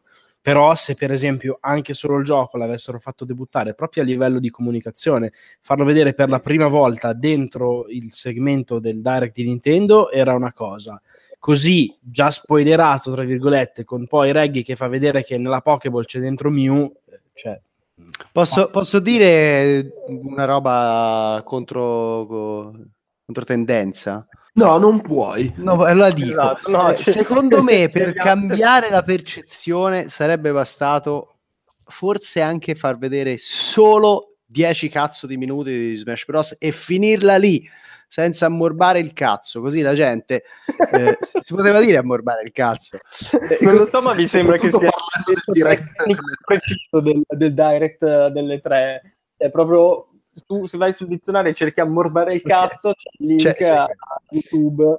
E, e, perché così la gente magari si sarebbe comunque concentrata su eh, con gli annunci, ripeto, piccolini, eh. Oddio, vabbè, nel caso di Fire Emblem nemmeno tanto piccolini, però oh, Demon X Machina, eh, eh, il nuovo Mario Party, tante terze parti che arrivano, Octopath Traveler, il lancio di eh, Hollow Knight, eh, Fortnite che comunque anche quello spinge le vendite delle console e si sarebbe, avrebbe avuto un ricordo diverso di questo evento che invece è stato proprio assolutamente d'accordo, perché appunto cioè, avessero fatto vedere chissà cosa di Smash Bros, ma davvero facciamo vedere l'arma. Ok, però Luca, ti posso dire una roba, quel, quel gioco lì o non lo comunichi o lo comunichi solo così, perché mm. comunque sì, sia... Scusa, vai. No, no, dicevo, comunque sia, il gioco è quello, lo sappiamo. Eh, però scusami, anche quello... Ma fai l'approfondimento, secondo me, non quando fai la... Eh, però, no. raga, è anche vero, cioè, nel senso, io mi sembra si sia capito che sono critico di sto Direct, è anche vero che quello è il gioco grosso di Nintendo di quest'anno e come sì, però scusami c'entra sopra il suo Direct delle tre. È vero che però anche il gioco stesso, nel suo essere quella roba lì, sembra essere quella roba lì in maniera molto molto enciclopedica e molto molto poco innovativa. Cioè, eh, sembra una grandissima compilation di tante cose già viste, con dei piccoli aggiustamenti maniacali appunto nella faccia del Wi Fi Trainer che però è cambiata, piuttosto che con una feature nuova di peso su cui mostrare cose e menare un po' il torrone, no? Secondo me anche questo è, è, una cosa che a livello di comunicazione pesa e, e, e dà quella sì. sensazione un po' di sì, secondo me era molto più adatta ad un, appunto facevi tanto poi hanno fatto comunque il treehouse all'interno del treehouse di quella roba lì però quando hai tutta la tua platea davanti come diceva Francesco non puoi metterti lì a rompere la minchia Uh, su, su, sta roba, cioè hai presentato il gioco, dici dai l'appuntamento, rilanci l'appuntamento a più tardi quando vi spieghiamo anche quanti peli del culo ha Wario e, e poi basta. Posso dire un altro aneddoto e poi magari passiamo altro, abbiamo fatto un, un'ora di conferenze. L'aneddoto è che per la prima volta nella storia, cioè da quando vado alle tre, Nintendo ah, ci aveva concesso un'esclusiva e questa esclusiva era vi guardate il direct in anticipo sul, sul direct stesso. E io ero felicissimo. Quindi sono andato in un teatro, mi sono guardato tutto il direct e poi mi è toccato rivedervelo per fare il commento in diretta facendo finta di non sapere che cosa mi aspettava. Fortunello. Ed è stato e io ero lì che dicevo adesso che cosa ci aspetterà? E sapevo... quanta gente Vado a recuperare tempo. il filmato per vedere la faccia da poker, esatto. se giocare con te a poker o meno. Tipo, se ti prema l'occhio vuol dire che stai quando menti, quando bleffi. E, e, e sapevo che la risposta sarebbe stata 35 minuti di Super Smash Bros. Quanta gente dice... c'era nel teatro?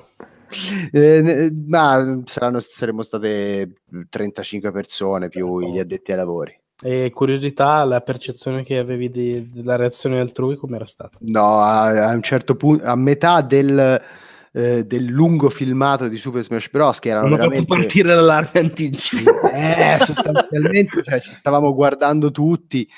Gente eh, che si impiccava con le tende. perché siamo arrivati anche al punto in cui avevamo già capito che, eh, che non ci sarebbe stata nemmeno, come dicevamo prima, one more thing. Cioè, che era quello. Eh, perché erano andati così oltre, cioè dopo 17 minuti, 20 minuti, uno dice ok, hanno deciso di fare questa roba qui e questo è. Ah no, e... scusa un attimo, invece secondo me sono stati doppiamente stronzi alla fine, cioè quando arrivi, stage di, di Metroid, vedi che c'è Samus con dietro Megaman e Mario, se non sbaglio, che avanzano via Megaman, avanzano ancora un po' via Mario, rimane solo Samus nel, nel, nell'ambiente tridimensionale di Metroid. Sì, dico, sì che figo, cioè, oh, finalmente, guarda che bel modo per introdurre Metroid Prime. dopo tre secondi non arriva ancora l'annuncio di Metroid Prime, dopo dieci secondi esce fuori Ridley, ma proprio un vaffanculo, è partito nel silenzio di Los Angeles e basta. Eh, eh hanno anche trollato in quel, in quel modo lì. Eh, vabbè. Momento proprio triste. Eh sì, Bene, su questa nota di, di ottimismo e di benessere direi che possiamo chiudere con conferenze e passare a parlare dei giochi visti, provati, giocati, partendo da uno che non è andato a provare nessuno di noi, giusto? eh, fai vedere... No, no, nessuno l'ha provato. Ok, no. nessuno di noi l'ha provato, però comunque se avete qualcosa da dire su quello che si è visto, perché mi dicevi Francesco che alla fine la demo era quella che si è vista in conferenza. Beh, sì, la demo giocata era sostanzialmente la versione estesa di quella che in conferenza si è vista un po' tagliuzzata e certo giocandola ti fai un po' più un'idea su quelli che sono un po' i ritmi, il, il feedback, eh, il sistema di controlli. Ehm, però ecco, era comunque un ambiente molto chiuso, molto ridotto. Anthem è un gioco che secondo me eh, dopo la demo mostrata in conferenza e dopo la demo giocata ha ancora comunque tantissimo da dimostrare. Eh, sembra, cioè i miei colleghi che l'hanno giocato lo descrivono come un buon mix fra Destiny, la mobilità di Destiny e la matematica di The Division. E non è un mistero che mh, il gioco insomma si avvicini a quelle meccaniche lì, a quelle dinamiche lì. Eh, lo fa forse anche dal punto di vista stilistico, recuperando qua e là un po' dalla science fiction già vista nel titolo, nel titolo Bungie, vabbè, poi ci mette dentro un po' di guerre stellari, un po' di avatar, c'è un po' di tutto lì dentro. Eh, per allora mi sembra anche int- abbastanza interessante comunque. Sì, sì. Beh, secondo me è interessante è l'aggettivo giusto per definire tutto quanto, sia l'impasto scenico e di atmosfera che loro hanno creato, sia probabilmente anche questa volontà di trovare il giusto mezzo fra i due approcci che sono molto distanti se, dal punto di vista ludico, eh, che sono quello di The Division e quello di Destiny, sono molto vicini dal punto di vista della struttura, ma molto distanti dal punto di vista del gameplay. E, ehm, e però con l'interess- quei, quei, giochi lì ormai l'abbiamo capito che interessanti sono finché non eh, dimostrano poi qual, eh, qual è la, la, il nervo del, dell'endgame, ecco, cioè qual è la quantità di contenuti, qual è la loro capacità di trattenere i giocatori sul server e quella roba lì non la potremo mai sapere finché non esce. Eh, quindi io dopo Destiny, dopo The Division, tendo ad andarci con i piedi di piombo e eh, mi limito a dire sì, ok, ci sta, però tanto poi tutto si gioca sul, eh, sul prodotto finale. Io Cosa voglio essere... BioWare ha già, gesti- scusa, già gestito un MMO, quindi in teoria dovrebbe già sapere a cosa va, va incontro, a differenza sì, di Bungie anche... Massive, che la prima eh, volta che si trovavano ad affrontare quel tipo di di sì, strutture aspetta. di argomento. Aspetta un attimo Luca, perché anche Bungie eh, era la prima volta con Destiny 1, ma non era la prima volta con Destiny 2. Ha lanciato Destiny 2 e ha sbagliato tutto. Eh, Ivory Tower con The Crew, stiamo passando ad un altro genere, ma l'idea è sempre quella di fare un MMO in salsa racing game. Lanci il primo The Crew, sbagli, fai quattro anni di sviluppo per riaggiustare tutto quello che non va. Ci riesci, la community cresce, lanci The Crew 2, non c'è il PvP, non c'è un endgame, non c'è un sistema di progressione. Cioè, qui sì, sì, no, cioè comunque sì, perseverare è sempre diabolico. C'è da dire che la speranza, mettiamola così, la speranza è che abbiano comunque imparato da, cioè comunque il The Old Republic non era così disastroso, no, forse no, eh.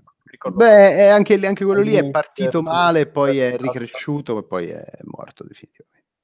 Io dicevo vorrei essere un po' più tranchant, nel senso che a me aveva colpito tantissimo la presentazione di un anno fa e mi ha colpito molto quella di quest'anno, ma, ma, non in positivo, nel senso che secondo me hanno pezzato completamente eh, di nuovo le modalità comunicative, l'hanno presentato nella maniera peggiore possibile sul palco, addirittura anche con un ordine proprio sbagliato a livello di tempi, cioè prima fanno il momento di discussione e poi mi fanno vedere com'è il gameplay del gioco, e, lasciandomi per 5 minuti col punto di domanda in testa, mentre mi mostrano a ripetizione delle concept art. Eh, tra l'altro appunto ripetute in maniera un po' ossessiva e strana.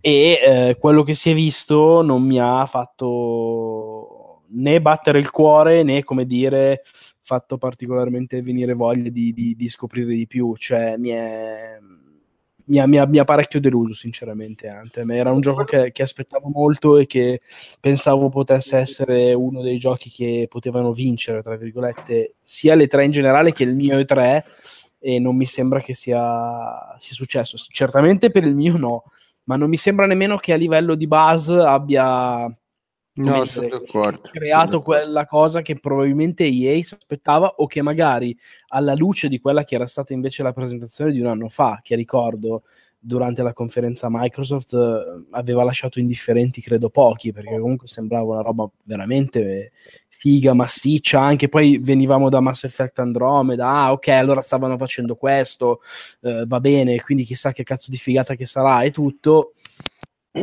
boh cioè, eh, al netto che tutto quello che hai detto tu prima, Francesco, sicuramente è vero, eh? però soffermandomi anche solo alla presentazione del gioco in sé, mm, mi sarei aspettato molto molto di più. Sai, secondo me anche per colpa di come ha deciso di presentare le cose quest'anno. Uh, Francesco lo sa bene, visto che era con me a vedere la presentazione di Battlefield 5. Hanno questo modo ormai di chiacchierare, di far la chiacchiera e farti vedere veramente pochissimo. Cioè, a differenza dell'anno scorso che hanno fatto vedere filmati di gameplay interminabili, quest'anno avevano cambiato completamente il modo di, di approcciare le cose, ma l'ho trovato io personalmente molto noioso e appunto uh, con il rischio di far sembrare meno figa la roba che comunque invece è bella perché comunque Anthem sembra comunque come dicevamo interessante solido. comunque eh, un FPS super interessante ma uh, hanno presentato entrambe le volte perdendosi un po' nel bicchiere d'acqua, cioè raccontando sì, però per non hanno fatto vedere bene com'è il gameplay, non si è capito bene come funziona, che cazzo ne so, vai sott'acqua, ma poi si è saputo che non puoi combattere sott'acqua, cioè ma fammi vedere un pezzo di gioco fatto ma... bene, anche il montaggio di gameplay che c'è stato, con un sacco di stacchi, di robe, non ti permetteva di capire quale, quello che fosse il ritmo, quella che fosse un po' il passo dell'esplorazione. Ma poi come si diceva c'è anche la storia, cioè, hai creato un mondo interessante interessante con una bella storia, ma raccontala un pochino se non a spizzichi e bocconi. Sì, esatto. Molto il problema è stato anche in questo caso più di comunicazione, almeno spero, più di comunicativamente di validità del, uh, del prodotto, cioè che quindi cioè, ci sono alcune cose interessanti, ma che loro per qualche folle motivo non hanno voluto, non hanno potuto spiegarlo, spiegarlo bene. Va bene, dai, direi. Va bene. Considerando che è il gioco a cui non abbiamo giocato, possiamo anche chiuderla. sì, sì, sì, ehm, allora, vabbè, questo direi che anche abbastanza velocemente, sia io e te Marco siamo andati a vedere Plague Tale Innocence un anno dopo, l'ho visto l'anno scorso, che ne avevamo parlato dicendo che dicevo io che mi ricordava un po' quelle avventure horror dell'era PlayStation 2, eh, è questo gioco che va in giro con la ragazzina e il suo fratellino piccolo, devi proteggerlo in un, in un passato infestato da, da, da, dove la com'è che è la non è che c'è proprio la peste la peste è visualizzata come un'invasione di topi tipo di ratti sì. Sì, sì, sì. E, e, il gioco gioca tutto sulle meccaniche della luce, perché la luce sono il modo che hai per difenderti dai ratti. Tra l'altro, in questa demo non si vedeva un elemento che sem- più, un po' più sovrannaturale che sembrava emergere sul finale della demo dell'anno scorso, però boh, vai, vai, a sapere. Io, più che altro qua a me è spiccato uno che il gioco è veramente molto crudo, cioè, gente che morta, muore ed è già morta malissimo, c'è questa parte in cui si cammina su un campo di cadaveri di una qualche battaglia eh, fra, fra, soldati seri col bambini che, che, praticamente controlli tre bambini che camminano sui cadaveri, che insomma comunque è una situazione un po' inquietante. Sì, o che per andare avanti mh, mm, mandano al buio una persona in modo tale che i ratti la mangino. La esatto. Mangino sì, anche quello è molto carino. E l'altra cosa che mi ha colpito, devo dire, mi è sembrato aver fatto dei bei passi avanti dal punto di vista visivo, cioè mi ha colpito molto a livello estetico, mi sembra un bel gioco, ecco.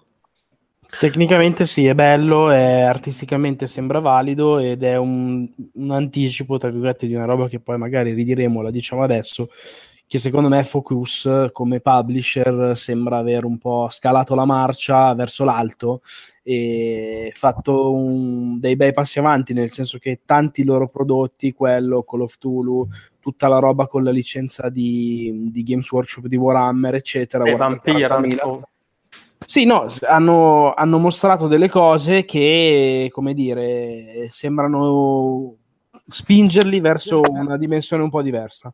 Sì, sia loro e poi dice... Una cosa è che sulla, cioè, sulla varietà, l'unico mio dubbio su quel gioco è che possa essere abbastanza noioso dopo che hai fatto un paio di giochetti con la luce eh, che possa scassarti un po' le balle se dopo poco non comincia a cambiare un po' meccaniche. Sì. Lì, lì, dipende da uno quanto riesce a rendere interessante a livello di, di, level designer tutto l'elemento stealth e magari quel po' di puzzle che c'è, capire come far accendere la luce là in fondo, del genere, e due, poi alla fine sarà sicuramente la storia a trainare il gioco avanti, penso. Una roba del genere. Bene, eh, l'abbiamo citato prima, Assassin's Creed Odyssey, come ti è parso Francesco? Ma guarda, io quando ho visto per la prima volta Origins, quello dell'anno scorso, ero rimasto abbastanza tiepido, poi sono stato secondo me smentito dalla realizzazione finale, sicuramente non è un gioco che ha degli elementi di originalità, ha perso tutta la freschezza che magari la saga aveva nei, durante i primordi, però è un blockbuster come si devono fare i blockbuster, con un grande impegno produttivo e una bella ricerca storica, una bella ambientazione, una bella quantità di contenuti, molto banalmente quello che qualcuno chiama value for money è altissimo. Eh, e Origins e Odyssey eh, prosegue su questa strada. Eh, sviluppato anche questo in tre anni, quindi parallelamente appunto a a Origins, recupera integralmente il gameplay, la struttura GDR e semmai loro dicono, loro l'hanno definito quando sono andato a provarlo il, def- il, passaggio, cioè l'ultimo passo della trasformazione di Assassin's Creed da un action adventure a un action RPG. Con questo intendendo che ci sono eh, i dialoghi a scelta multipla e le romance sostanzialmente, quindi insomma due elementi che negli RPG occidentali eh, ci sono sempre stati. Però poi il gioco è eh, quello che conosciamo, ma l'ambientazione è fatta molto bene, secondo me i personaggi nelle quattro ore che ho giocato mi sono sembrati ben scritti, quindi di nuovo tutto si rigioca appunto sulla eh, qualità la, dell'impegno produttivo. Ci sta, è mh, secondo me ancora questa nuova formula che Ubisoft ha brevettato l'anno scorso eh, non ha stancato.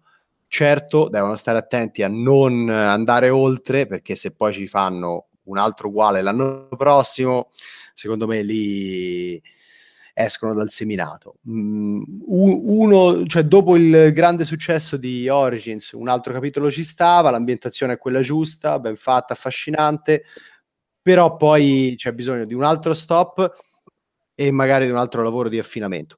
Il difetto più grande resta l'intelligenza artificiale che poi pesa un po' sia negli scontri che nelle fasi stealth, che è proprio rimasta identica a quella del capitolo precedente, ma al di là di questo mi sembra un titolo che fa quello che deve fare. Diverte senza pretesa di sconvolgere il mercato. Ma secondo voi quanto andranno avanti ancora Assassin's Creed e Call of Duty? Beh, Beh uh, fin avranno fine nel senso? No, cioè, eh, come Luca stava per iniziare, cioè stava dicendo, fin quando vendono più di 20 milioni a, a, botta, eh, a episodio. No, chiaro, cioè la mia domanda è, secondo voi succederà che a un certo punto come Guitar Hero sparisce. Uscirà, beh, magari non in maniera così secca e improvvisa, o magari sì, usciranno dal, così tanto dal, da, dalla potenza pop che hanno. Il, il, capitolo dell'anno prossimo potrebbe essere un bel, un bel test per, per, vedere, perché si mette di, di, come si dice, di traversa Fortnite, eh, che tra l'altro è stato uno degli, dei motivi per i quali World, uh, World 2 uh, non ha avuto il, uh, il cammino che Activision, che Activision, sperava. Hanno cambiato la formula, cam- lasciando completamente fuori console di vecchia generazione e storia. Quindi il prossimo capitolo è molto emblematico, secondo me, da questo punto di vista. Giocano in difesa perché col, Black Ops è la loro serie più, più amata e quella di punta però il prossimo Call of Duty potrebbe essere davvero una, un buono specchietto per, per vedere se, se, appunto la serie di Call of Duty è immortale ed è imbattibile come finora sembra o comincia a scricchiolare anche lei. Ok, ok. Anche perché poi tra l'altro Call of Duty, cioè Assassin's Creed comunque è più giovane, Call of Duty c'è da... È, al, è alla terza generazione di console, il primo che vabbè era solo su PC ha 15 anni, sì, ma questo però era un altro Call of Duty. Modern Warfare, eh. No, no, chiaro, però comunque come, come serie, come marchio esiste da allora. Sì, diciamo. Eh, poi è ovvio che devi anche un po' reinventarlo a un certo punto se vuoi continuare ad andare avanti. Non è, come del resto, forse in misura minore, però alla fine anche gli sportivi a un certo punto cambiano un po' faccia, perché sfruttando magari il salto generazionale. Però probabilmente la categoria è quella. Ad ogni modo, eh, a proposito, Battlefield 5 Battlefield 5. Luca, vuoi dire no, tu? Allora, secondo me, allora, all'inizio avevano giocato molto sul, sul classico, cioè fare il classico cazzo di Battlefield con storia, uh, modalità appunto massiccia e, e, tutto alla Battlefield, uh, miglioriamo, cioè mettiamo un paio di cose per rendere il gioco di squadra ancora più centrale nel, nella nostra esperienza, uh, più distruttibilità uh, e tutto. Poi anche loro hanno ceduto al fascino dei, dei, Battle Royale e quindi sembra che alla fine metteranno anche loro dentro la modalità Battle Royale, nonostante questa sia molto più nelle corde della serie rispetto a Call of Duty, perché appunto il combattimento massivo uh, uh, su larga scala è nel, nel, DNA della serie, quindi da questo punto di vista sono molto più uh, portati. Però sembra sembrava un, sembra un capitolo abbastanza uh, conservativo, nonostante ci siano comunque dei cambiamenti nella gestione del, delle squadre, nella gestione della, uh, della salute uh, e comunque il fatto che sia sulla seconda guerra mondiale che, che, comunque lo rendono soprattutto per i fan della serie molto interessante. Io... Sì, io ho poco da aggiungere, nel senso che eh, è, è, proprio sì, alcune novità che hanno introdotto sono proprio in risposta alla, alle esigenze e alle richieste della community più accurata e mi sembra che alla fine anche Battlefield si stia avviando verso questo percorso di come posso dire, estrazione della propria community dal mondo del gaming in generale. Cioè, mi sembra che, che vogliono parlare solo a quei fan lì, poi vabbè, eh, gli altri, diciamo, eh, gli altri giocatori che ci capitano un po' per caso li prendono con le war stories, ma di sicuro non con il cambio del, del sistema di rinculo dell'arma X. Eh, e quindi il multiplayer di questi giochi mi sembra che si stia, eh, stia diventando sempre meno sempre un po' più etereo perché è lì, sappiamo tutti che è lì, ma tanto se sappiamo anche che se già ci siamo in quella community ci interessa, se non ci siamo non, saranno, non sarà il prossimo capitolo a, a, farci entrare dentro, a convincerci, a appassionarci e quindi anche questo Battlefield 5 secondo me prosegue sulla stessa strada. Ok, va bene, dai, andiamo avanti con il tanto atteso Below. Questo, che... questo tuo ok, va bene, dai, sembrava ok, va bene, sti cazzi. Sì. Beh, è un, po', è, è un, po', noto il mio interesse per Battlefield, però mi sembrava giusto parlarne, insomma, comunque. Poi con tutte le polemiche che ci sono state, che fai? Non vuoi parlarne? Non delle polemiche, però. E non che... abbiamo parlato delle polemiche, siamo stati Va bravissimi. benissimo così, va esatto, benissimo sì, così. Sì, ehm, Below che eh, annunciato tipo nel 2001 più o meno, eh, ricordo il, ancora durante una il re di vivo Bellu, esatto, che in realtà era già apparso giocabile alla, alla GDC. Anche alle 3. Sì, no, intendo in questa sua versione attuale. Ah, ok. okay. Era, alla GDC di quest'anno era apparso e peraltro non è riuscito a giocarci perché c'era la fila e vaffanculo. E, però tu l'hai provato, Marco, appunto alle 3. Sì, L'ho provato e... e vabbè, prima di tutto la notizia buona è che esce, che finalmente dopo appunto questi cinque anni in cui era diventato una specie di chimera arriva e un altro gioco che nel suo piccolo era diventato una, una specie di chimera che era Ashen, anche quello arriva sempre entro fine anno. E um, Below è, mi è sembrato estremamente interessante, estremamente affascinante. È sicuramente uno dei giochi che aspetto per, per la fine di questo 2018. Ha un'atmosfera assolutamente come dire, unica e molto molto ammaliante con principalmente per il fatto di avere questa telecamera che è spostata in maniera quasi grottesca da quanto è lontana rispetto al personaggio e ti induce nel giocare anche per merito di un sound design assolutamente maiuscolo, ti induce un senso proprio di boh, impotenza, terrore cosmico e... Ma perché non ho... non ho sentito nulla. Si è capito una ceppa. Uh, è finito below anche lui. È finito below, sì. E no, dicevo, questa telecamera assolutamente spostata all'indietro che, come dire, da un lato dà una grande ampiezza sul mondo che ti circonda, ma dall'altro ti fa sentire minuscolo e in balia di qualsiasi cosa possa nascondersi nell'oscurità. Nella demo non c'era in realtà nulla di particolarmente minaccioso nel buio, ma in realtà mi dicevano che più scendi verso il basso, verso below appunto, più ci potrebbe essere qualche cosa di, di, di, di mostruoso e preoccupante.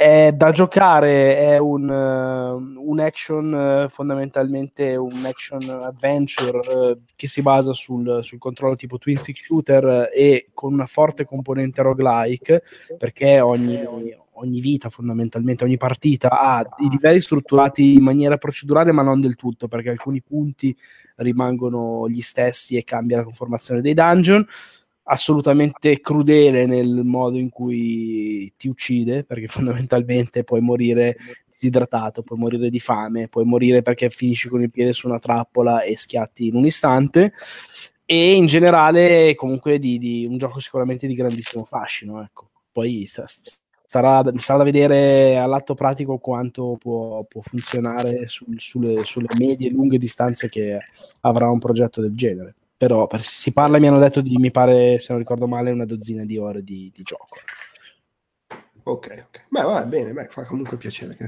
stia venendo su bene, così come mi fa piacere che stia venendo su bene, almeno a dire tuo, Call of Tulu, che è sempre di Focus Home, quindi eh, una grande sorpresa.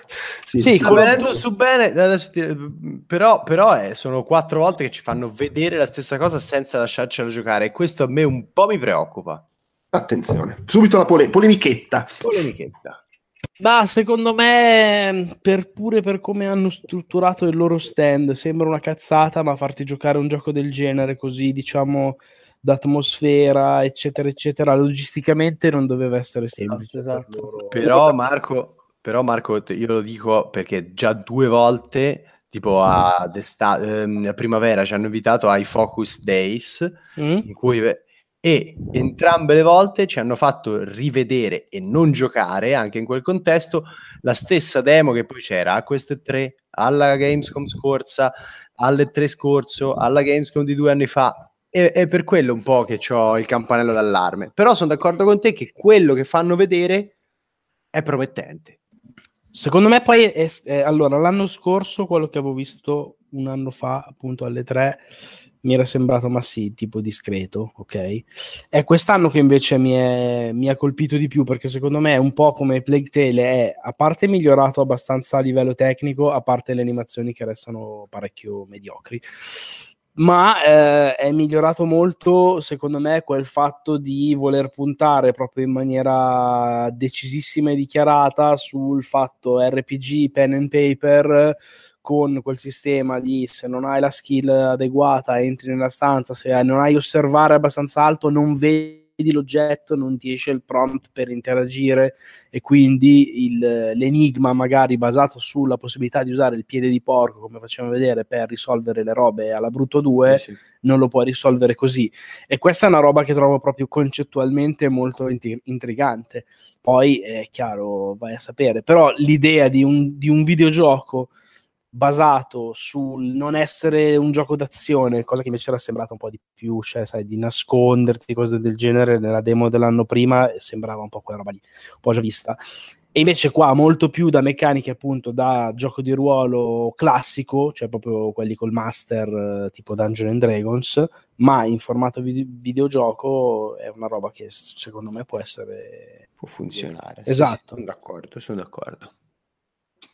Bene, bene, speriamo allora. speriamo. Sì, in teoria questo, anche questo esce entro la fine dell'anno, quindi sai, anche rispetto a quello che dice Francesco, che è una perplessità più che legittima, oltretutto, se è stato così anche nei loro eventi privati, diciamo, eh, diciamo che oh, adesso esce, quindi o, o, lo rimandano o ce lo devono far, far vedere, ecco, far giocare per capire quale sarà la bontà, non è che possono poi eh, tergiversare per sempre, ecco. Sì, ecco, magari la perplessità intimorisce proprio per la vicinanza del, del lancio, ecco. Cioè, a questo punto uno magari si aspetterebbe qualcosina in più, però... No. Sì, ci sta. Ok, eh, casomai non si fosse capito, stiamo andando più o meno in ordine alfabetico. Vabbè, Call of Duty l'abbiamo menzionato prima, qualcuno dei qui presenti ci è andato proprio a giocare? No. Vuoto, quindi direi no. che vabbè, abbiamo detto a sufficienza. Anche perché si rischia di finire come Battlefield 5. Esatto, sì. Eh, invece vedo Francesco che sei andato anche tu a vedere o addirittura a provare controllo. No, no, provare non c'era da provare. Eh, credo che l'abbia provato tipo la gente della generalista. Non credo, sai, perché... Mm, non vorrei fare nomi, ma c'è uno che mi ha detto che l'ha provato. no, dimmi, dimmi, dimmi. Cupola. ah, sono curioso, cioè, sarebbe stravagante, perché di solito... Eh, eh per, io ero, quest'anno ero anche giudice delle tre, no? Ah, giusto, ragazzi sì, di multiplayer. E per, far, cioè, per entrare a far parte dei giochi eh, nom- che possono essere nominati dovevi avere almeno una demo di 5 minuti. Eh, e di solito appunto c'erano a- anche per altri titoli che poi non erano eh, presenti in forma giocabile, c'erano un paio di... Eh, per il grande pubblico, diciamo, c'era un paio di stanzette che per i giudici che facevano provare, cioè che servivano per pro- far provare il gioco ai giudici. Mm-hmm. E su questo non si è fatto menzione, tant'è che poi è stato proprio escluso dalle votazioni, quindi mi sembra strano. Però può essere che avesse bevuto quando me l'ha detto. Può essere. È assolutamente credibile, tra l'altro. Tra l'altro Control, che è di 505 Games, che è forse l'altro publisher, tra virgolette, minore, che ha fatto un po' un salto di qualità ultimamente, mi sembra, come, come line-up rispetto a qualche anno fa, che insomma non è che avesse... Secondo me 505 però è un processo che è già avviato, era più avviato di Sì, ok, sì, ci, ci, ci sta. Ad ogni Magari modo... meno di quest'anno più, come dire. Sì, però comunque, vabbè, lo, lo, si sapeva già da un pochino, però prima che annunciassero magari non mi aspettavo che loro pubblicassero un nuovo gioco di Remedy, che mi sembrava, non so, un livello più, più alto. Neanch'io, tant'è che quando poi hanno detto pubblichiamo il gioco di Remedy, allora ho detto, ah vabbè, sarà una di quelle sarà una produzione un po' di passaggio magari dopo che hanno fatto Quantum Break volevano fare una cosa un po' più modesta. Invece è modesta per un cazzo per me. Beh poi lì dipende nel senso bisognerebbe sì. anche conoscere dietro le quinte. Immagino non abbia il budget che ha quando fanno un gioco per Microsoft. Sicuramente sicuramente. Però almeno ha le ambizioni di un, di un sì. AAA cioè nel senso ah, assolutamente. eh, il motore di gioco è ottimo è il loro Northlight e fa vedere secondo me delle ottime cose proprio a livello di sia di dinamismo dell'ambiente, di gestione della fisica, ma anche proprio di effettistica. Ci sono degli effetti speciali molto, molto quasi tutti legati alla gestione della luce, eh, che secondo me sono molto distintivi, molto caratterizzanti anche dal punto di vista dell'atmosfera. E poi mi è piaciuto tutto quello che ho visto. Sì. È, e, e, anche tutto quello che mi hanno detto, perché tante cose, tipo la struttura un po' da Metroidvania con l'esplorazione, il backtracking, non si è vista, ma il fatto che ci sia e che quindi non sia un adventure uh, inquadrato e lineare un po' mi stuzzica. Sì, hanno giusto fatto vedere quel tizio là, puoi andare a chiedergli una missione facoltativa e esatto. poi andavano avanti. Sì, eh, sì. sì, no, ma poi anche molte cose del sistema di combattimento, di controllo, dovevi chiedergliele poi quando se avevi occasione di chiacchierarci, perché sì. ovviamente nella demo fino a un certo punto. Però no, è interessante e eh, se da un lato magari gioca abbastanza sul sicuro, nel senso che a livello estetico ha proprio il taglio abbastanza classico da gioco Remedy, ricorda tantissimo come scelte di, di colori, eccetera, qua, proprio Quantum Break. Tant'è che quando inizia del trailer, ah, è Quantum Break 2. sì, esatto, esatto. Però poi in realtà eh, allo stesso tempo la butta un po' per aria, cioè tutte queste visuali strane con il palazzo che si accartoccia, i poteri, eccetera. L- non, non è, diciamo, come dire, può, non essere banalissimo come, come, narrazione, magari essere anche un po' intrigante e fuori di cozza, se vogliamo, oltre al fatto che comunque se fanno un gioco che è meno lineare del solito, stanno provando a fare una cosa che è nuova. Che, esatto, che per loro è nuova, sì sì. Eh, no, poi in generale se- è, da, è, da, provare, però il, il, fatto che è un gioco basato sulla telecinesi, che ti permette di lanciare robe in giro, diversi poteri, puoi svolazzare, eccetera, mi sembra intrigante come meccanica. Sì, anche a me. A me è piaciuto anche la caratterizzazione dei nemici che sono questa entità un po' eterea, evanescente, che si chiama il Sibilo, Hiss, mm-hmm. Eh, che poi entra all'interno dei corpi e quando, eh, cioè, poi li, li, trasforma in bestie urlanti, feroci, che ti sparano addosso di tutto, e quando li uccidi se ne esce con questo effetto che sembra quasi una sorta di strana aberrazione luminosa, un'aberrazione cromatica. Um, anche questa cosa qui mi, mi, mi piace, così come mi piace l'idea di base, cioè che sia più o meno il nostro mondo, ma in cui l'elemento paranormale non solo è accettato, ma è anche regolato da questo Bureau of Control Beh, mi sembra abbiano fatto un bel impasto complessivamente. Sì, sì. Anche poi anche l'arma, che è sta pistola che si trasforma, è surreale. Ah, Molto promettente. Per me la sorpresa, la sorpresa delle tre. Sì, poi a me, a me, come demo delle tre piace sempre quando la demo finisce in cui si vede della roba in cui non capisci che cazzo sta succedendo. Esatto. da questo punto, era riuscita a piacermi perfino la demo di quel eh, quell'XCOM d'azione quando era ancora in prima persona, perché alla fine si vedevano cubi, robe. The Bureau, The Bureau. Esatto, sì, The Bureau. Bene, eh, e invece mm, Marco, descrivici l'erezione che ti è venuta guardando Cyberpunk 2077. Se ti è venuta, eh? eh, beh, eh beh, insomma. eh, bah, potrei anche guardare in giù, pensandoci potrei guardare in giù e, avere ancora qualche rimasuglio, diciamo così. Manda foto allora agli altri? Scusa, non ho capito ancora. Una foto da mettere sul sito che così capiscono. Ah, okay, esatto, sì, sì, possiamo linkarla comunque nel eh, post. No, beh, allora, s- senza dubbio è stata l'evento delle tre, è stata la cosa più... anche non solo di queste tre, nel senso che come avevo già detto, eh, parlandone in, di- in, diretta e non... Ehm, in dieci anni di E3 poche volte ho visto una presentazione che mi lasciasse così anche quasi un po' sconcertato, nel senso che quel che si è visto, per come si è visto, per eh, proprio il fatto che fosse non solo confezionato uh, alla perfezione, ma l'ambizione che c'era dietro, il, tutto il pacchetto completo, dal, dalla grafica alla proprio la sensazione che ti comunicava questo squarcio di futuro, assolutamente anche diverso da, se vogliamo, dal solito, e c'è stata pure la polemica, no? dal solito, uh, dalla solita pioggia di Blade Runner con i grattacieli mi è assolutamente lasciato proprio sconvolto, fantastico. Sono stati 40 minuti e più di giocato, giocato lì davanti a noi, boh, fenomenali, nel senso che hanno aperto squarci, lasciato porte aperte a, a chissà che cosa e in generale ad un, qualcosa di secondo me talmente avanti, talmente ambizioso, talmente boh, senza precedenti per molti aspetti che vai a sapere quando mai arriverà, perché quella poi è la mia perplessità più, più, più grossa, nel senso che mi è sembrato un, boh, un, un, punto di non ritorno, tra virgolette, che francamente non mi aspetto possa arrivare in questa generazione di console, parlando anche solo delle console. E quindi eh, quella è l'unica cosa che rimane. Ecco, forse poi si è discusso anche su il perché non abbiano voluto mostrare il gioco uh, ai, a chiunque, perché in effetti quello che si è visto era anche uno stato di, di, polish che secondo me poteva tranquillamente essere mostrato al pubblico senza paura. Non avevamo fatto così anche con The Witcher 3. Sì, appunto. Male. Secondo me semplicemente sono stati furbi, l'hanno mostrato prima a un pubblico selezionato che è impazzito e non poteva fare altrimenti di fronte alla solidità di quello che è stato mostrato e si tengono il buzz che crea ulteriore hype. Siccome quello che vedre, vedrà anche il pubblico quando lo vedrà non potrà deludere, questa demo fondamentalmente due reveal uh, potentissimi al prezzo di una.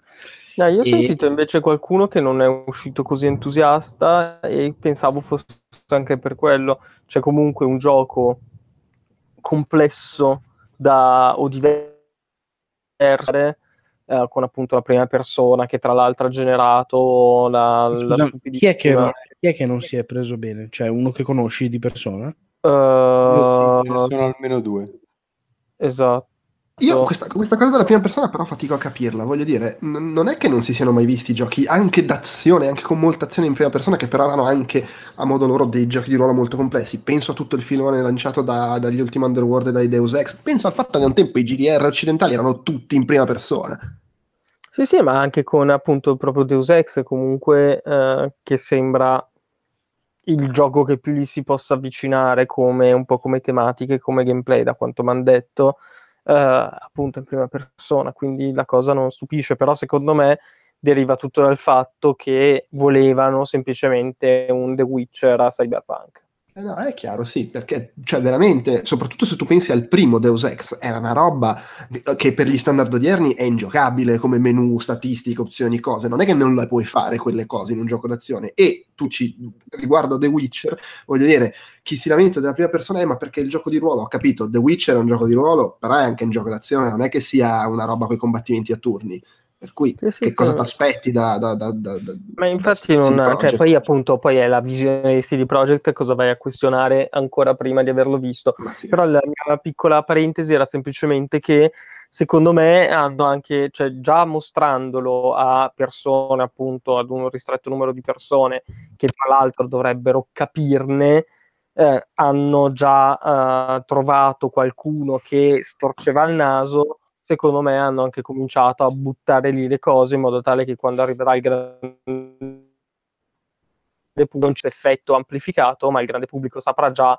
che è in prima persona, saprà già che ci sono queste cose. Qua, e quindi è già pronto a ricevere Cyberpunk e non avrà appunto questo impatto diretto che ha fatto storcere il naso a qualcuno. Sì. O, o c- volendo anche ribaltare un po' la cosa, magari anche il problema è che il grande pubblico poi i coglioni non te li rompe, ma proprio perché quelli che rompono i coglioni sono quelli, la solita minoranza vocale, gestiamola subito, così poi il, il, rumore generato da chi spacca i maroni nel frattempo magari un po' si spegne e poi possiamo pensare al resto della gente, cioè non lo so, poi sono decisioni loro per carità. Eh, però sì, mi sembra un po' una polemica un po' sterile, al di là del fatto che poi uno magari non è quello che si aspettava, per carità, ci sta vicino. Sì, ma poi appunto non l'hai mai visto, quindi che cazzo di polemica stai facendo? Su, no, vabbè, su certo, a parte tutto, cioè, non, non, sai nemmeno di cosa stai parlando, quindi che, cosa, cosa stiamo parlando? No, no, certo, sì, per carità, per carità. No, bene, però comunque in generale mi sembra che abbia, al di là di qualcuno che mi state dicendo, come dire, ci è rimasto un po' così, mi sembra che a, a, a sensazione abbia vinto le tre abbastanza a mani basse. Cioè. Se non altro dal punto di vista del rilievo della comunicazione, cioè dell'eco che si è sentita, direi proprio di sì.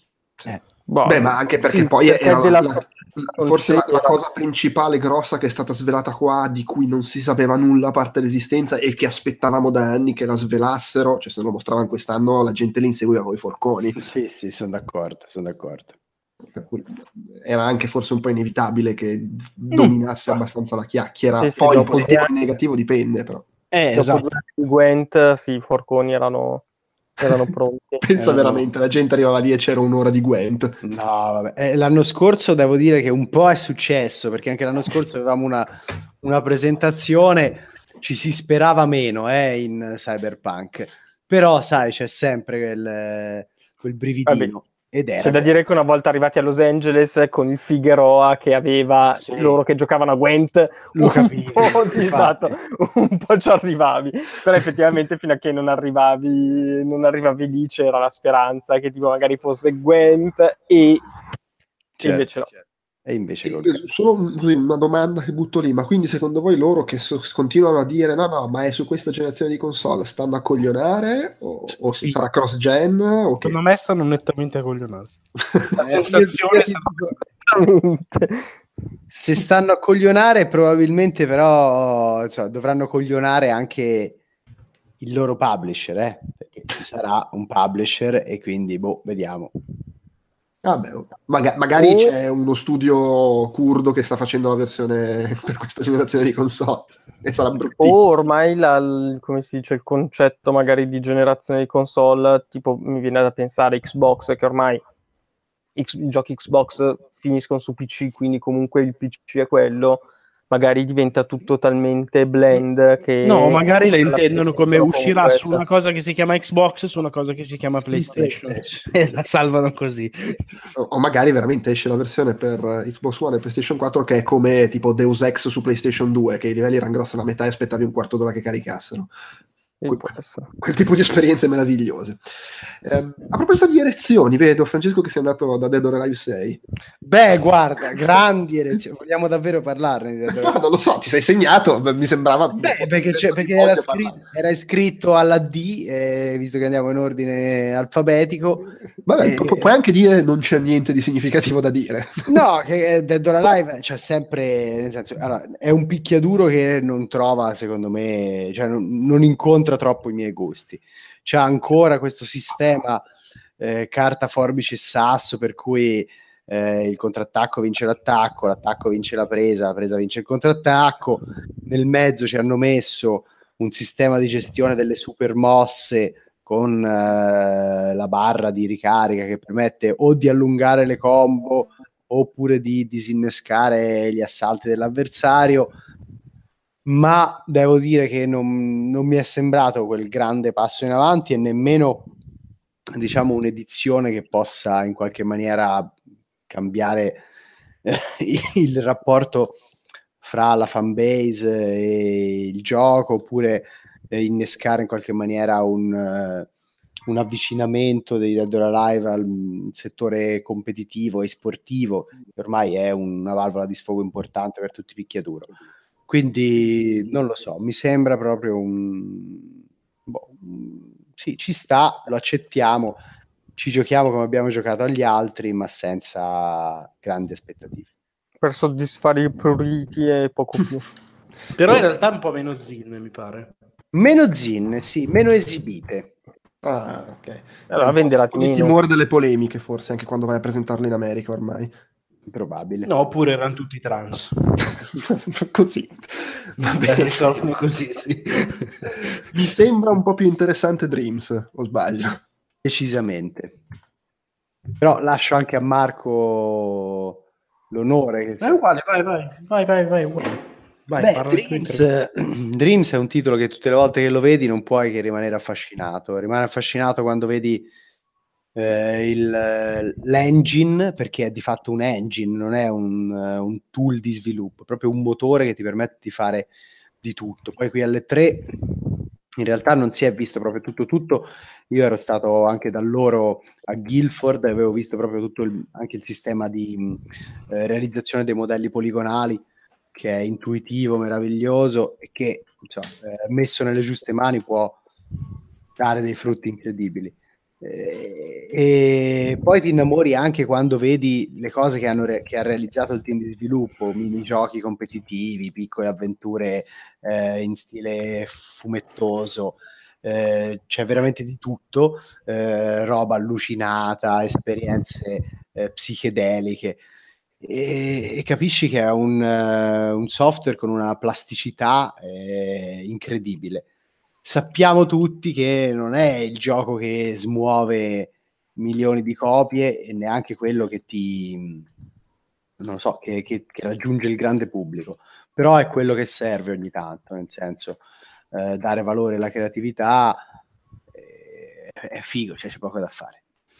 Sì, aggiungo solo che l'unica cosa che mi lascia, come dire, un po' perplesso, che sarà da valutare, eh, in realtà è legata alla natura del gioco stesso, che come diceva Francesco è estremamente profondo, estremamente anche maniacale, direi, e che però per poter essere tale, così approfondito, così incredibilmente nel dettaglio, eh, per forza di cose si rivela... Eh, come dire, abbastanza impegnativo, secondo me si rivelerà impegnativo in termini di monte ore, di attenzione da dedicargli e anche di modalità con cui il gioco si interfaccerà all'utente, perché io sono stato a parlare un'oretta con loro e mi dicevano che lanceranno una beta entro fine anno, il gioco vero non arriva nemmeno nel 2018 e sulla base dei feedback di questa beta decideranno un po' come e quando rilasciare in che maniera comunicare le cose alla community perché diceva non tutti ovviamente anzi nessuno avrà un demoist a fianco che gli spiega come fare questo come fare quello e siccome quello che puoi fare è fondamentalmente sconfinato eh, dobbiamo anche noi capire quali sono le modalità migliori per poter mettere tutti i strumenti nelle mani de- delle persone la cosa che secondo me è già solo comunque fantastica è la modalità, quella sogno libero, t'attacchi come fosse una playlist YouTube, partono cose a caso e hai questa alternanza proprio di sogni che magari durano anche solo 30 secondi o pochi minuti che però boh, lascia abbastanza senza fiato. Una sorta di WarioWare a serio. Una sorta di WarioWare sognante. Eh... Sì, non per forza serio. No, assolutamente non è serio eh, però è non lo so, l'enciclopedia delle, della creatività e della meraviglia, almeno cioè, da quello che si è visto. E, um, una cosa molto importante, ci sarà anche un, un, um, una sorta di avventura eh, che può essere considerata la campagna principale, molto breve, sono 4 ore e mezzo, 5, ma la cosa carina è che a differenza di quanto succedeva in Little Big Planet, che poi era sviluppato sì con i tool di Little Big Planet, ma eh, su, in un ambiente diverso da quello PlayStation, tutti i livelli costruiti anche di questa campagna, anche per, mm, costruiti per questa campagna, saranno stati fatti da gente che utilizzava o i Move o il DualShock, quindi insomma mh, mm, una, un approccio un po' diverso, un po' eh, carino. Bene, va bene, va bene. Um, Division 2 nessuno ci ha messo mano, giusto? Purtroppo no. Ok, va bene, allora quindi passiamo a Dragon Quest 11, questo, questo percorso Cyberpunk Dead or Alive Dreams The Division. Dragon Quest. Eh, Dragon Quest 11 che hanno rotto i coglioni e questa volta hanno fatto una localizzazione occidentalizzante per il gioco super tradizionale giapponese. Eh, se sulla, sulla, localizzazione, cioè non sapevo che ci fosse stata.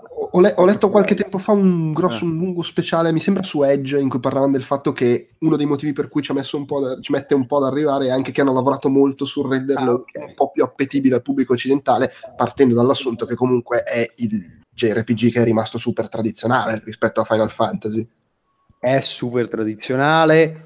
Eh, vabbè, tant'è che puoi addirittura attivare, in realtà quando lo accendi la prima volta c'è anche la possibilità di muoverti sul campo di battaglia, vedere eh, i modelli 3D, ma in realtà mh, c'è anche l'opzione disabilita tutto perché poi questo movimento è un movimento vuoto, non è che serve come negli action RPG eh, per innescare le combo, no, assolutamente eh, il Anzi, sistema di combattimento. La possibilità di metterla ad 8 bit. Eh, eh, sì, praticamente sì. E quindi vedi proprio, cioè il combattimento è a turni. Eh, il, lo stile è quello di Toriyama, quindi insomma, anche quello lì in linea con le conquiste della serie. La cosa carina che nelle presentazioni delle tre si è vista, eh, non si è vista tantissimo, è la completa possibilità di personalizzare l'esperienza di gioco, addirittura attivando degli handicap un po' particolari, quindi l- la rimozione del meccanismo di farming, per cui se ammazzi nemici di basso livello non prendi esperienza e questo ti costringe, diciamo, ad affrontare le battaglie più difficili eh, con gli strumenti che hai e quindi a ottimizzare le tattiche e non l'aumento di livello. Oppure anche delle robe un po' stravaganti, tipo eh, i personaggi che incontri sono tutti un po' impacciati e un po' eh, timidi e quindi magari ogni tanto, che ne so, scappano, non ti danno la quest secondaria o durante il combattimento i tuoi compagni eh, si sentono osservati e allora non fanno un attacco. cioè ci sono proprio delle opzioni stravaganti in linea con eh, le, le, stranezze che ogni tanto i giapponesi infilano nei loro giochi, che permettono proprio di plasmare completamente la propria esperienza, sempre però nel segno di un grande tradizionalismo. Ok, mi dai proprio descritto bene quello che mi aspettavo da, da, Dragon Quest 11. Um, ehm, e sempre per proseguire proprio su questo E3 così variato, si passa agli zombie, parkour di Dying Light 2. Ma fanno il parkour anche gli zombie? no, non penso.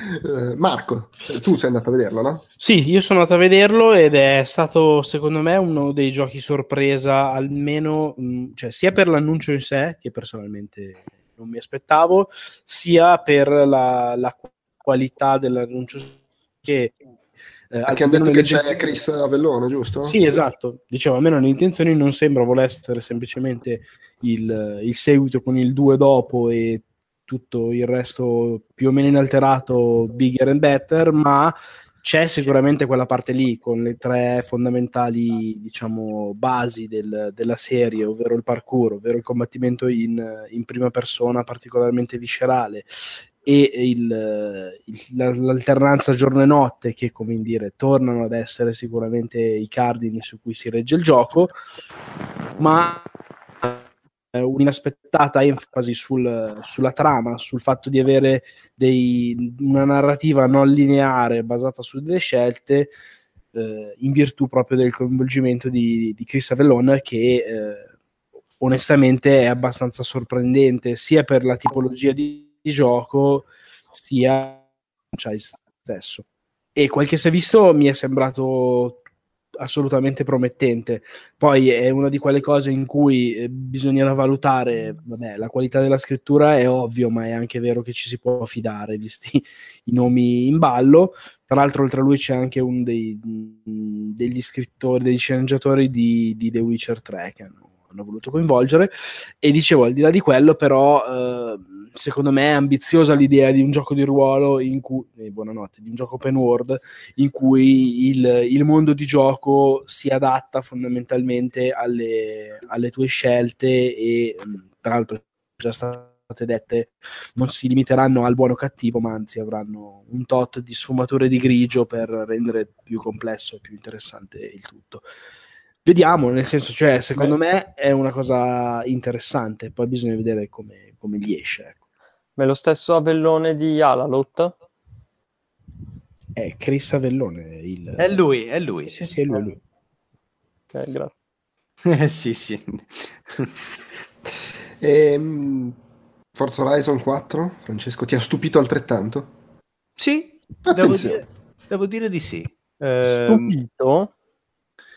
Beh, stupito, perché no? Nel senso... Eh, nel senso, me lo immagino bellissimo, però non stupefacente, mettiamola così. E invece, secondo me, c'ha degli elementi che sono molto interessanti non solo per i racing game open world, ma per gli open world in generale, perché questa alternanza stagionale, che lì ci hanno fatto provare in maniera un po' forzata, nel senso che era una una lunga corsa fatta di quattro segmenti, ogni segmento cambiava stagione. Però eh, poi ci facevano ripassare no? sulle, sulle stesse, mh, mm, eh, sugli stessi settori di pista nelle stagioni differenti. Non è solo un cambio estetico, è anche un cambio ludico e di level design, chiamiamolo così, cioè track design, eh, ma level design perché si parla di un, di un ambiente più aperto.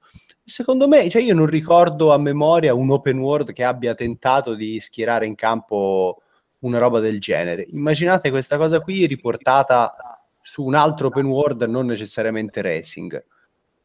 Mm, a me sembra comunque un'idea può dare là delle dinamiche molto interessanti. Eh, certo, a me, a me, sembra una bella idea schierata da un titolo che non mi aspettavo potesse schierare un'idea così, che personalmente trovo importante e anche lungimirante per tutto il mercato.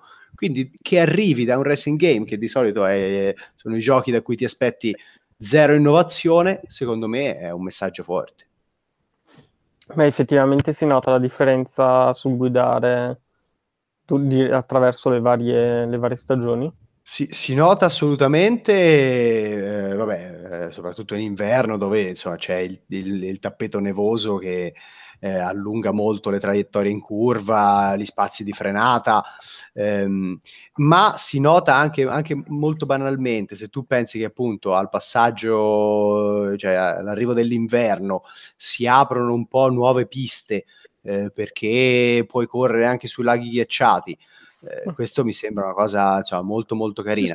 Inoltre, inoltre ottima l'interaz- l'interattività dell'ambiente perché qui spacchi veramente di tutto cioè se già Forza Horizon 3 spingeva un po' su questo fronte con eh, alberi che cadevano roba che si poteva distruggere qui eh, il modo in cui si spaccano i muretti di, di pietra quando ci va incontro e tutti i C'è anche il gregge di pecore. Non c'è. Eh, sì, sì, sì.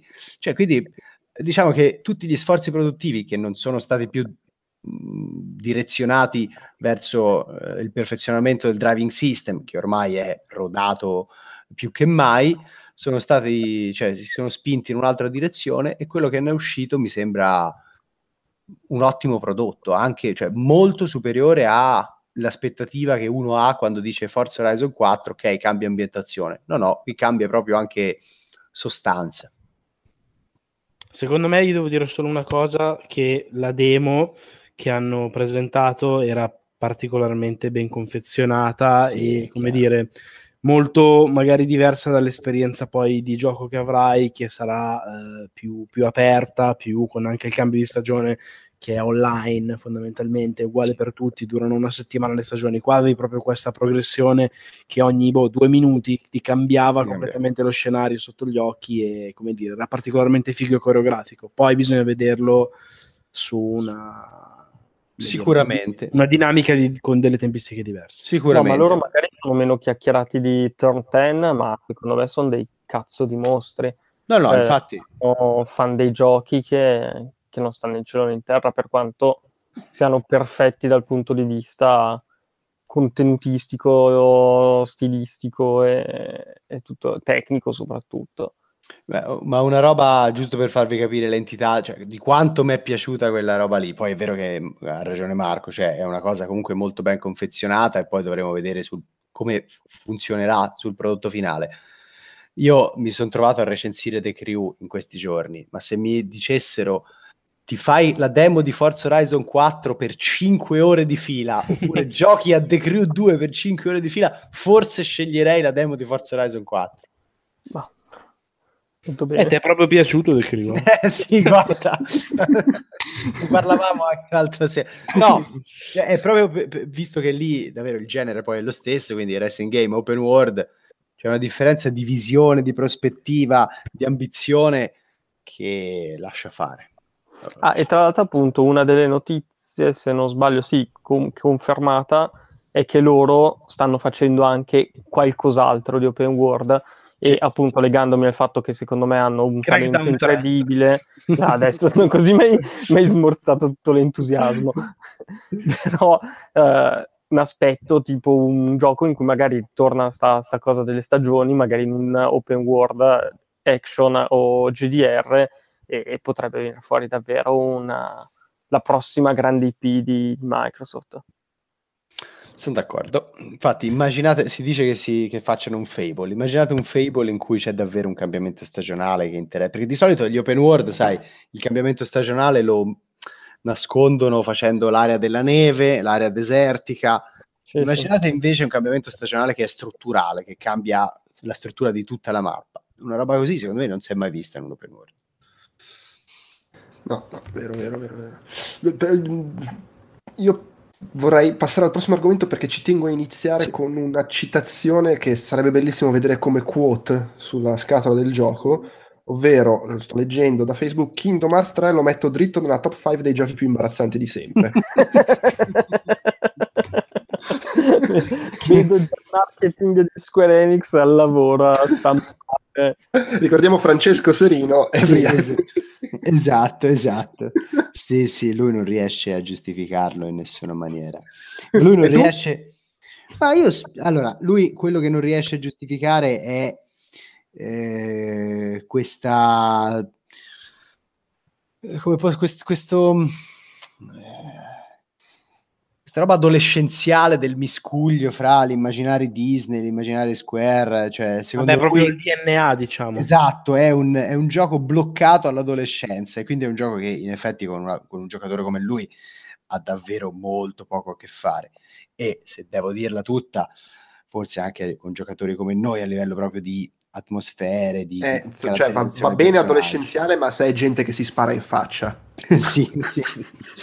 eh, se, se riesci a accettare, come diceva Marco, il DNA invece del, del brand, cosa che io riesco a fare, secondo me eh, poi il eh, dinamismo del combat system eh, e della varietà delle situazioni anche. Sì, sì, sì, io sono rimasto comunque positivamente colpito, non mi aspettavo che dopo tutti questi anni se ne uscisse qualcosa di così dignitoso. Sì, sì, sono d'accordo, cioè molto ingenuo come approccio, ma è anche un po' molto giapponese, cioè nel senso comunque alcune tematiche non sono trattate in maniera uh, particolare, appunto la The Last of Us, visto che lo citiamo sempre come, o alle The Witcher, comunque eh con qualche riflessione. Anche perché credo che Disney se iniziano a scopargli i personaggi non la prenda benissimo. No, ma anche, comunque anche alcune riflessioni di, di base no, no, su, certo. su alc- molti argomenti, sono sempre tutti appunto volemo sebbene uh, e tutto. Però a parte quello io invece ho trovato un, sotto la scocca, appunto a parte i vari personaggi, un gioco molto divertente nel suo non avere un...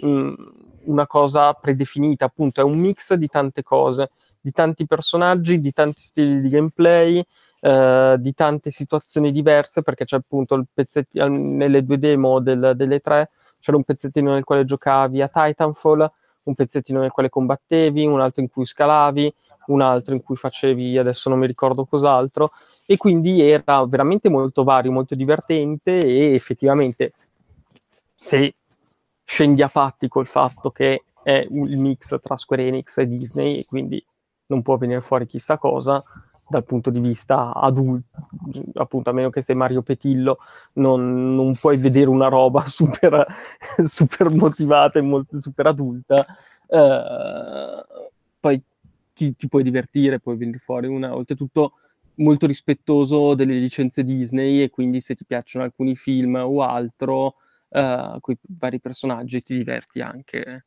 parecchio. Sì, sì. Ok.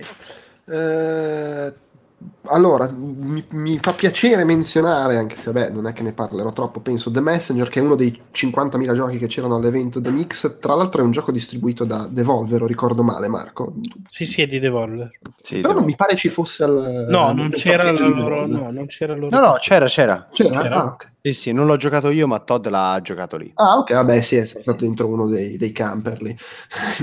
e, che è un gioco molto carino, è un platform game d'azione eh, do, con, che fa la doppia capriola retro carpiata, nel senso che parti che sei con uno stile 8 bit e poi il personaggio va, viaggia nel futuro e quando sei nel futuro sei con uno stile a 16 bit. Entrambi, devo dire, fatti abbastanza bene, gioca sul, sul fatto che passando da un'epoca all'altra ovviamente cambiano i livelli e quindi devi risolvere piccoli puzzle o trovare percorsi saltando appunto fra un'epoca e l'altra.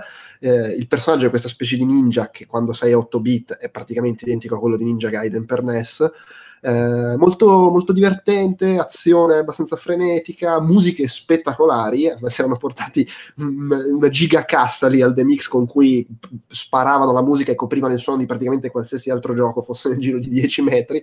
Eh, bello, eh, secondo me è una roba dei tanti giochi indie che usciranno, dei tanti che ce n'erano belli poi lì al The Mix, questo è uno di quelli che più mi, mi hanno divertito per quel po' che ci ho giocato. Purtroppo ho dovuto interrompere la partita perché poi è partita la premiazione ed ero l'unico stronzo che faceva casino mentre questi premiavano i giochi. mi son, a un certo punto mi sono sentito un po' in imbarazzo e l'ho mollato lì. Però bello, anche un bel umorismo.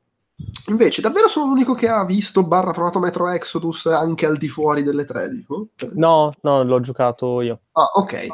E, vabbè, abbiamo entrambi provato Metro Exodus che secondo me è bene, cioè penso di essere tutti per scontato, però è bene dirlo, il livello estetico mostrato dal trailer dell'anno scorso non lo vede manco col binocolo, eh, però vabbè, quello era il trailer in CG, per cui che devi fare? Eh, però secondo me neanche quell'atmosfera esprime granché bene. Non lo so, a me non è sembrato allora, abbastanza marcio. Uh, sì, se, allora il problema dal mio punto di vista, vabbè, a parte che esteticamente comunque l'ho trovato molto bello, magari non era a livello del, del trailer dell'anno scorso, ma comunque un gran bel... Sì, sì, no, beh, ben fatto sicuramente. Eh, poi comunque è open proprio... world, per cui è chiaro che da un gioco open world, non... per quanto poi con mappe circoscritte perché ti sposti col treno di qua e di là, però sì, poi le mappe sono aperte. Ho dovuto giocare la versione console, mentre ovviamente ti avranno fatto vedere la, la versione con PC che, che farmano. Sì sì, sì, no, ah. certo, beh, questa era su Xbox One X, 4K, eccetera, però comunque non è sparata come può essere su un PC della Madonna, indubbiamente. E secondo me la vera discriminante è che non è più un me- mettiamola così, non è più un metro, ma è diventato uno stalker. Mm, che sì. quindi la cosa che, che Denuncialo. perché... Cosa? Denuncialo. di livello intimo, veramente. Vabbè, detto questo, buonanotte, ciao. Beh, se, se se, si può dire che sei andato a prendere la metro e hai trovato uno stalker. esatto. sì, e, però per dire che prima appunto era, come dicevi tu, marcio, molto scuro, molto lineare, ma grazie a questo fatto era molto narrativo, eh, ogni angolo raccontava comunque anche con le immagini una storia eh, e tutto, e invece qui diluisci tutto all'interno di un open world, soprattutto nel giro di giorno, quindi diventa cioè l'atmosfera è proprio completamente diversa. Sì, sì, anche se devo dire che quando scoppia l'acquazzone arriva la notte già un po' cambia. Sì, però poi anche non fa, cioè nel senso, puoi rifugiarti in un, in un rifugio, appunto, e ti risvegli la mattina e quindi di nuovo tutto tranquillo e uh, meno difficile tutto il resto. Torniamo a passeggiare fra i monti tipo Heidi. Esatto, e poi soprattutto nel, nell'open world uno dei loro punti deboli, che è l'intelligenza artificiale avversaria, va ancora più a, a zoccole. Uh, si spera che sistemino, che sistemino tutto. È comunque un buon open world, cioè comunque ci sono sempre alcuni momenti molto narrativi di impatto, tipo come quando entri con la barca all'interno della, della comunità religiosa di fanatici o quando finisci all'interno di cunicoli sotterranei, quindi comunque sei al buio, hai mostri, cioè quelle parti più da metro. Però sembra un gioco diverso, mettiamola così, cioè porta lo stesso nome di quelli precedenti, è lo stesso protagonista, è la continuazione della storia, ma sembra un animale completamente, completamente diverso. Vabbè, che però in realtà poi può affascinare magari chi invece sperava detto... che diventasse stalker. No, no, no, dico, non, ha, non, è necessariamente un male, dico semplicemente che se uno va lì perché si aspetta appunto, diciamo, un metro tre, tanto per, Chiaro, per far sì, capire sì. il concetto, probabilmente sarà la persona che rimarrà delusa del gioco. Mm-hmm. Bisogna approcciarsi in maniera uh, completamente... come l'esempio che mi viene in mente era Splinter Cell Conviction, ha il nome di quella serie, ma cambia completamente il tipo di, di, gioco. Quindi, se lo fai come il vecchio amante di Splinter Cell, quel gioco lì non ti piace, se magari vai come un action game o altro, potresti apprezzarlo per, per quello che offriva. Vabbè, per citare un'altra serie che negli anni ha, ha, portato qualche cambiamento, speriamo abbia effetto Resident Evil 4 e non quello Resident Evil 6. Eh, esatto. Altro, altro esempio, anzi forse più, più ben più famoso.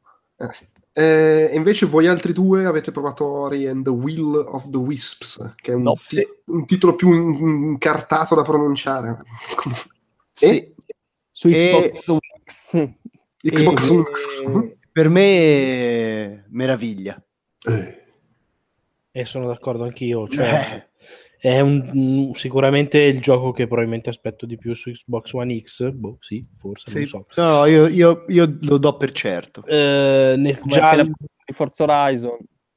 Eh, che, che, ci devo fare? Eh, però questo eh, è un genere che risuona di più nelle mie corde. Già poi il primo era sensazionale e questo, per quanto sembri essere assolutamente un, un seguito non di certo dirompente, ma va, va, bene anche un more of the same quando la, la, la ciccia è così cicciona. E... Tra l'altro tu Marco mi dicevi, so che non siamo necessariamente d'accordo su questo, però a me il sistema di combattimento del primo era forse la cosa che mi aveva convinto meno mi dicevi che da quel punto di vista è migliorato sì mi è sembrato sì. Il cambiamento principale è sembrato proprio una leggera svolta tra virgolette action nel senso che sì. hanno rivisto un po' il sistema di combattimento e sembrava essere più, un po' più approfondito o comunque un po' più versatile proprio a livello di, di feeling di animazione di, di risposta dei comandi le animazioni sono molto più fluide, poi puoi mh, assegnare tre tasti frontali, diversi tipi di attacchi a medio raggio, corto raggio, a distanza, e quindi ti colpisci un po' il, il combat system come vuoi tu. La cosa che mi ha colpito è proprio invece il dinamismo, cioè questi, fra doppi salti, eh, tuffi nella sabbia, poi rispunti e ti, la, ti dai una spinta ulteriore, eh, rimbalzi su una parete, cioè c'è proprio è quasi una danza di, di, di, salti, guizzi che il giocatore deve fare. Sempre bello anche... bastardo, tra l'altro. Esatto, dimostrando anche proprio un buon tempismo, un buon spirito di osservazione, cattivello, quindi per me è ottimo. Le musiche seguono il, il straordinario, straordinario, come, straordinario, A livello tecnico, intendendo diciamo musica e, e grafica, è sempre una roba cioè ti fa pensare a quello che potevi immaginare potessero essere i videogiochi da bambino, sognavi i videogiochi del futuro e ti immaginavi una roba del genere, cioè, è, è, il 2D fatto in una maniera straordinaria. Oh, bene, bene, bene. Uh, io sono andato a provare Overcooked 2, che è Overcooked 2. Sì. Beh, da dire c'è che questa volta la, il Team 17 non glielo distribuisce solo, glielo produce anche e quindi ci ha messo un po' di soldi e questo gli ha permesso di fare livelli un po' più dinamici, tipo che parti in aereo, atterri nel ristorante di sushi e quindi ti cambiano anche le ricette in corsa e poi soprattutto c'è il multiplayer online che magari fa piacere a chi come me non ha amici e, e vuole giocare in multiplayer Overcooked. Per il resto, insomma, è quello che uno si aspetta da Overcooked 2 almeno. Quindi bestemmie culinarie. Eh, bestemmie culinarie anche. Esatto. e, restando in tema multiplayer, vedo che Francesco anche tu sei andato a provare The Walking Dead, quello di... Insomma, Overkills The Walking Dead. Ah, sì. Ah, che mi ha fatto cagare. Oh, vabbè, io forse non sono eh così beh, caustico, ora, però sì, ora, anche a me ha Finora ho detto che mi sono piaciuti tutti, anche perché me li sono scelti, devo ammettere che sono andato a vedere i giochi che potenzialmente mi interessavano di più. In questo ci sono un po' capitato, nemmeno durante le tre, ma durante un evento pre-3 di qualche settimana prima, sempre a Los Angeles. Uh-huh e proprio non mi è andato giù, cioè non è neanche il Left 4 Dead dei poveri, è proprio una roba senza... È il, è il Payday con gli zombie? Io non ci ho giocato a Payday. Mm, più, sì, sì, ah, più, più, cioè più non più tattico, più, più, lento, più... Esatto, più lento, meno, più macchi, proprio macchinoso. Anche è più tower defense. Alla, metti lì le trappole e cose. È proprio una roba, guarda meglio un, titolo che qua non abbiamo segnato, lo presentavano in un, una stanzetta di hotel lontano dalla fiera, sempre a tema zombie, World War Z. Oddio! Che almeno sai che cosa stai facendo, cioè spegni il cervello e spari a, a, spari a queste orde di zombie che si accatastano, ti vengono incontro, è proprio un super arcade eh, con eh, missioni che durano 20 minuti la fai, butti via il pad, birra e rutti e va benissimo così.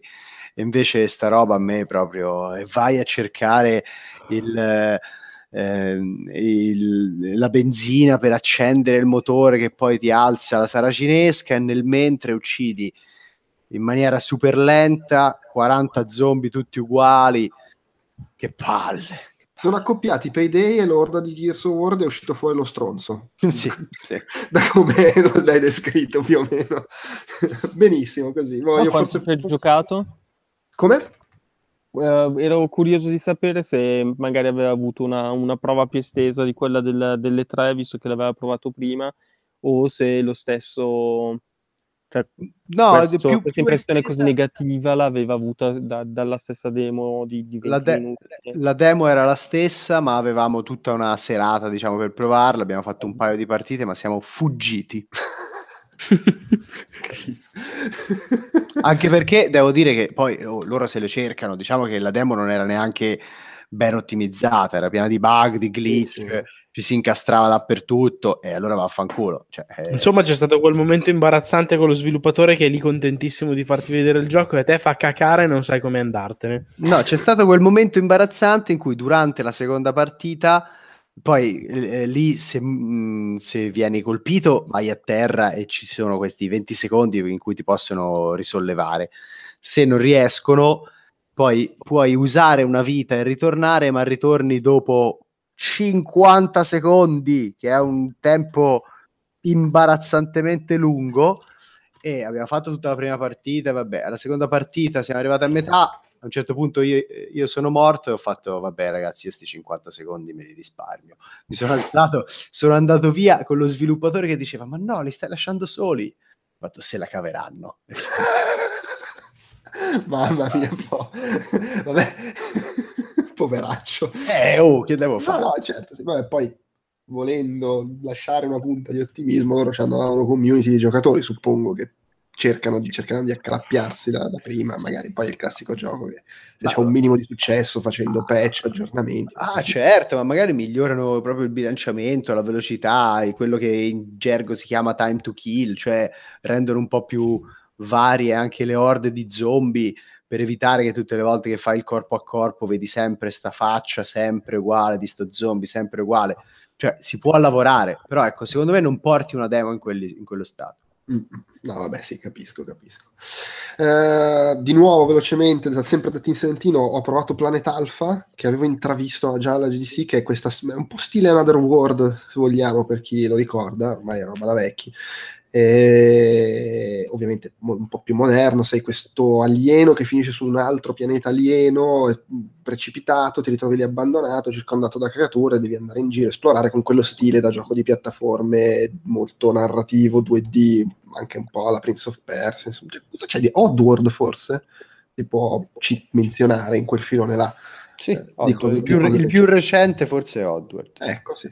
Eh, mi è sembrato molto carino, molto bella l'atmosfera, eh, ha questa meccanica sfiziosa che in certi punti puoi eh, modificare la rotazione del, del, pianeta per far passare notte giorno e risolvere puzzle che richiedono che allinei satelliti e pianeti e cose del genere. sono curioso più che altro di capire quanto ci sia poi effettivamente di meccaniche, perché il grosso della demo era veramente solo andare avanti e vedere cosa succedeva, che forse è un po', è un po limitato. Però come atmosfera, come estetica mi è piaciuto molto. Ecco. E, ehm, e Rage 2, che era un po' una delle cose grosse delle tre. Eh. Re- Beh, Rage 2 io devo dire che mi aveva entusiasmato abbastanza durante la, la, conferenza Bethesda perché mi era sembrato proprio interessante il tiro così cazzone, colorato, divertente, eccetera, eccetera. E anche perché avevano finalmente smesso di cantare. Sì, è vero, anche questo è sicuramente una buona motivazione. Uh, la demo, secondo me, per come già aveva fatto Bethesda un anno o due prima, non ricordo, con Wolfenstein 2, secondo me non era azzeccatissima, nel senso che, uh, a parte che non c'era tutta la componente open world e di guida dei veicoli, che è solo e soltanto la motivazione per cui questo gioco lo sta facendo Avalanche, ovvero lo sviluppatore svedese che ha dato diciamo luce all'ultimo gioco di Mad Max e quindi secondo me rendeva poco l'idea di quello che potrebbe essere l'esperienza di, di Rage 2 in sé. Uh, la, la, parte di gameplay che c'era, cioè di, di, di gioco che c'era, era focalizzata più sul, sullo sparatutto, con un livello chiuso, piccolino. E quel che ho visto, sinceramente, e provato, mi è sembrato giocabile pur senza particolari sussulti via. Anche sì. la... Scusa. Vai, vai. No, no, dicevo anch'io la, la roba che tipo hanno fatto tutta la presentazione col tipo che cantava, uh, mi sembra tipo fosse Time to Kill o qualcosa del genere, tutto super rosa, sparato, folle, bla bla bla bla bla, e poi la demo era uno shooter senza mezza battuta, sì, ma senza, senza neanche grigio ma anche senza né arte né parte, cioè uno shooter normale. La cosa più particolare che non mi aspettavo forse che ci fossero tra virgolette dei poteri che potevi attivare per lanciarti contro i nemici e sbattere contro sì, un mondo di energia, però... però cioè una roba normalissima. Cioè, però io mi aspettavo, vedendo la presentazione, un, almeno mettiamolo un, umor- un umorismo alla Wolfenstein cioè comunque sì, personaggi sì, forti punk, esagerati, sì, certo. esatto. e invece non c'era nulla né la musica esagerata né i colori guarda né... l'unica cosa che c'era di quello era se ricordi il fatto che ti, quando attivi la modalità overdrive tra virgolette ti viene il filtro viola e, esatto, da... un effettino Però... cioè per, per, assurdo il gameplay di Doom era molto più chiaro più rock and roll Esatto, eh, rispetto a quello di Rage, quando Doom invece non, hanno, non gli ha mai dato quel taglio così... Sono uh... totalmente d'accordo con te. Basta. Basta. secondo me il gioco potrà anche essere interessante e sono anche abbastanza convinto che lo sarà. La demo... perché non stanno fallendo un colpo da, da qualche anno a questa parte quasi. Esatto, e la demo invece che hanno mostrato semplicemente l'hanno scelta abbastanza male. Tra l'altro, curiosità, avevo chiesto, non mi sta venendo in mente il nome del tizio, va bene, fa niente, um, il, il, presidente di id Software, vabbè. Pitine? Ah no, no, Pitine. No, non è Pitine, è l'altro, esatto. Willits, ok, mi è venuto Willits, sì. che gli ho chiesto, scusate, come mai, da dove vi è uscito Rage, nel senso che quando avevano annunciato con il leak che sarebbe arrivato un nuovo Rage, non è che mi sono chiesto, ah ok, eh, ma cioè, è vero, non è vero, ma, ma, perché Rage, mi sono chiesto, che è un po' la domanda che ho fatto a lui, lui mi ha detto, anche giustamente mi ha convinto, diciamo, con la sua risposta, che loro avevano eh, fondamentalmente riesumato già in tempi recenti sia Doom, che ovviamente è un franchise loro, per loro storico, sia, um, sia uh, Quake Champions che diceva dopo magari una partenza meno brillante degli altri due adesso si era parecchio aggiustato. Uh, dice quello che ci mancava all'interno del nostro portfolio era un gioco open world perché i giochi open world fondamentalmente tirano parecchio. Uh, Rage in realtà è andato meglio di quello che la gente pensi e quindi è, gli è venuto spontaneo riesumare un franchise che magari molti davano per morto. Va bene. Va bene, e invece mi sembravi vagamente entusiasta di Resident Evil 2 remake. Ah, sicuramente. Ah, vai prima tu, perché sennò sembro, sembra che, che, un che, Esatto, che dica che, tutti i giochi sono fighi. Ci è piaciuta la stessa Beh, questo però ha pure, vinto, ha pure, vinto, in sti giorni il premio di migliore gioco delle tre del Game eh, Critics Award. Ed è alla faccia l'ho, anche, l'ho anche votato. Ed è alla faccia vostra, facce di merda, tua, Gio Pep, di tutti quegli altri strozzi della redazione di IGN, che quando io vi dicevo che doveva stare nella top 3 come minimo mi cagavate il cazzo. no, e, sai che io cago il cazzo random in quelle discussioni. Sì, lo so, è vero. Però chiusa questa parentesi, eh, secondo me, mh, allora devo dire che durante la conferenza Sony l'avevo forse un po' preso sotto gamba, nel senso che l'annuncio era stato ok, figata, cioè si, si, si parlava da un tot di anni che sarebbe arrivato, eh, però vabbè, quello che ho visto non dico che l'avessi sticazzato del tutto, però vabbè, ho detto ok, interessante. Un po', un po' sì, un po' sì. E invece quando sono andato a provarlo e me lo sono ritrovato lì davanti con una grafica che mi ha impressionato molto di più di quella di Resident Evil 7, nonostante sia lo stesso motore, ma boh, sai, sai che forse l'ambiente è più chiuso, sai che forse il fatto di rivedere l'ambiente che già conoscevi, ma con una una, re- una, resa visiva diversa ovviamente da quella del passato mi ha l'atmosfera fantastica, questo suo connubio eh, abbastanza estemporaneo fra appunto una realizzazione tecnica assolutamente all'avanguardia, un sistema di controllo da gioco moderno, addirittura più moderno di Resident Evil 4, nel senso che puoi muoverti e sparare contemporaneamente. Innestato oh. però esatto, innestato però su un, dei meccanismi di eh, assolutamente d'epoca, cioè di quella roba che secondo me è talmente vecchia e talmente anche come dire, estemporanea che fa il giro e diventa moderna, del fatto di avere l'enigma da risolvere, che se non trovi la chiave non passi, non apri la porta, un ritmo assolutamente lentissimo come era una volta, gli zombie che ne basta uno e ti fa il culo in un corridoio stretto, eccetera, eccetera, mi hanno fatto veramente abbastanza innamorare, sono con gli occhi a cuoricino e il pisello duro. Sono Scusate un attimo, ma è ancora VR? No. No. Ah, e forse anche per questo allora tecnicamente è meglio di Resident Evil 7 perché hanno potuto pomparlo anche perché, senza... anche perché sono partiti dallo stesso motore ma ci sono due anni in più di sviluppo oltretutto certo e, peraltro eh, sì io trovo che la definizione di remake in questo caso gli vada stretta perché eh, remake eh, è anche il rifacimento di eh, di certi elementi di gioco che insomma, nel caso per esempio di Shadow of the Colossus sono il rifacimento di tutti gli elementi eh, tecnici, cioè eh, la mole, tutti i poligoni, le texture, ma qui si va un po' oltre perché cioè hanno appunto non ci sono più le telecamere fisse, quindi questi, questi queste aree di gioco le hanno dovute completamente riscrivere. Hanno riscritto la narrativa perché hanno rifatto tutte le cutscene. Gli enigmi sono più cicciuti perché, per esempio, la demo eh, si incontrava il, il, primo enigma all'interno della stazione di polizia e nell'originale c'era da recuperare un medaglione, qui se ne recuperano tre quindi è triplicata, cioè li, li, il messaggio che mandano è questo, cioè la, anche gli enigmi sono più complessi, in più la stazione di polizia dovrebbe avere un piano tutto extra, quindi anche a livello di contenuti inediti mi sembra che superi anche delle cose cambiate eh? Cioè, eh, sì, sì. il momento del, dello spauracchio dentro la finestra che invece non è dove te lo aspetti ma anzi ti trollano con sì, la telecamera che gira che tu dici ah adesso qua succede la cosa invece non succede succede in un momento sì, beh, che poi sono cose che già avvenivano nel Resident Evil 2 originale giocavano sulle cose che ti aspettavi dopo aver giocato al primo e poi ti inculavano alla finestra dopo certo, certo. E quindi secondo me supera un po' anche le ambizioni dei, eh, remake tradizionali, sia le ambizioni che la quantità di, di, di roba che c'è dentro.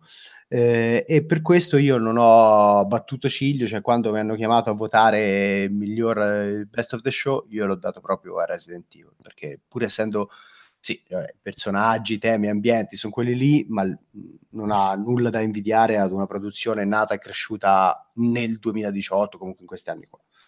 Ma tu l'avevi visto Cyberpunk per curiosità? No, Cyberpunk non l'ho visto. Ah, ok. E eh, che cazzo di giudice sei? eh, tanto, tanto, non era giocabile, non si poteva ah, nominare. Ok, basta, ok, ritiro tutto.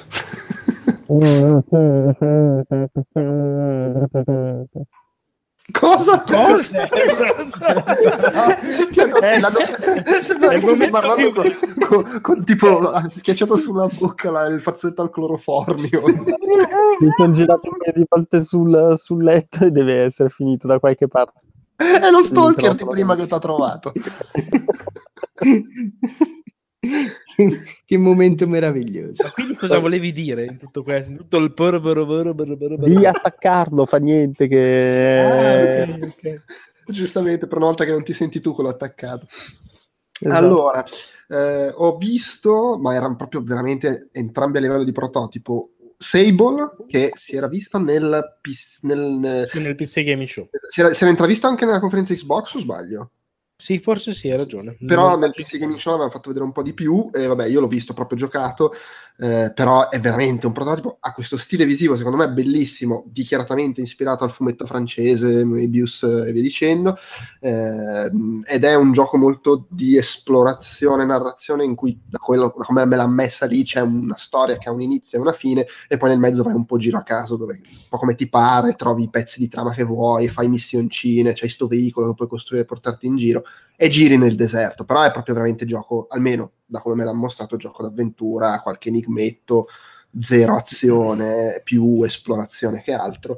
Visivamente molto bello, era proprio il prototipino anche un po' scassato onestamente, eh, per cui beh, boh, è difficile dire molto di più, al di là del fatto che è molto affascinante a livello visivo, ecco. E, e l'altro era Sirius Sam 4, Planet Badass, che fondamentalmente era mezz'ora di presentazione, di raccontare cazzate, di dire ah, questo, questo, vi mostriamo questa mappa open world, però il gioco non è open world, abbiamo voluto fare i simpatici. Ok, grazie. Non fa una grinza. E, e, il punto era dire, abbiamo il motore grafico potenziato e possiamo mostrare centinaia di migliaia di nemici e, e, e la demo finiva appunto con lui che saliva sulla mietitrebbiatrice e dall'orizzonte arrivava questa valanga di, di, di mostri che era pronto a falciare lanciare. Fin, cioè. Ah no, e poi c'è la novità, eh, si va in moto ma puoi sparare mentre vai sulla moto, così col canne mozze, esplodere tutto. Non, non so, non, non, non, si è visto il gioco vero e proprio, per cui vabbè, ok, figata. Cent- comunque per, per, un Serious Sam direi che la promessa centinaia di migliaia di nemici è sufficiente, credo. Okay. Probabilmente sì. Eh, Francesco, Shadow of the Tomb Raider che in realtà... C'ho, faccio... il tris adesso, un, cioè, vedo tre giochi in cui ho scritto fossa, vabbè. Esatto, mi raccomando del terzo non parlare per 45 minuti. No, tranquillo, no, il terzo in realtà possiamo quasi saltarlo perché l'abbiamo trattato già al momento sì, della conferenza. Vabbè, Shadow of the Tomb Raider, ma devo dire mi ha lasciato un po' tiepido, nel senso io sono uno che ha anche apprezzato i primi due. Eh, più il primo eh, che il secondo, però secondo me ancora il secondo ci stava.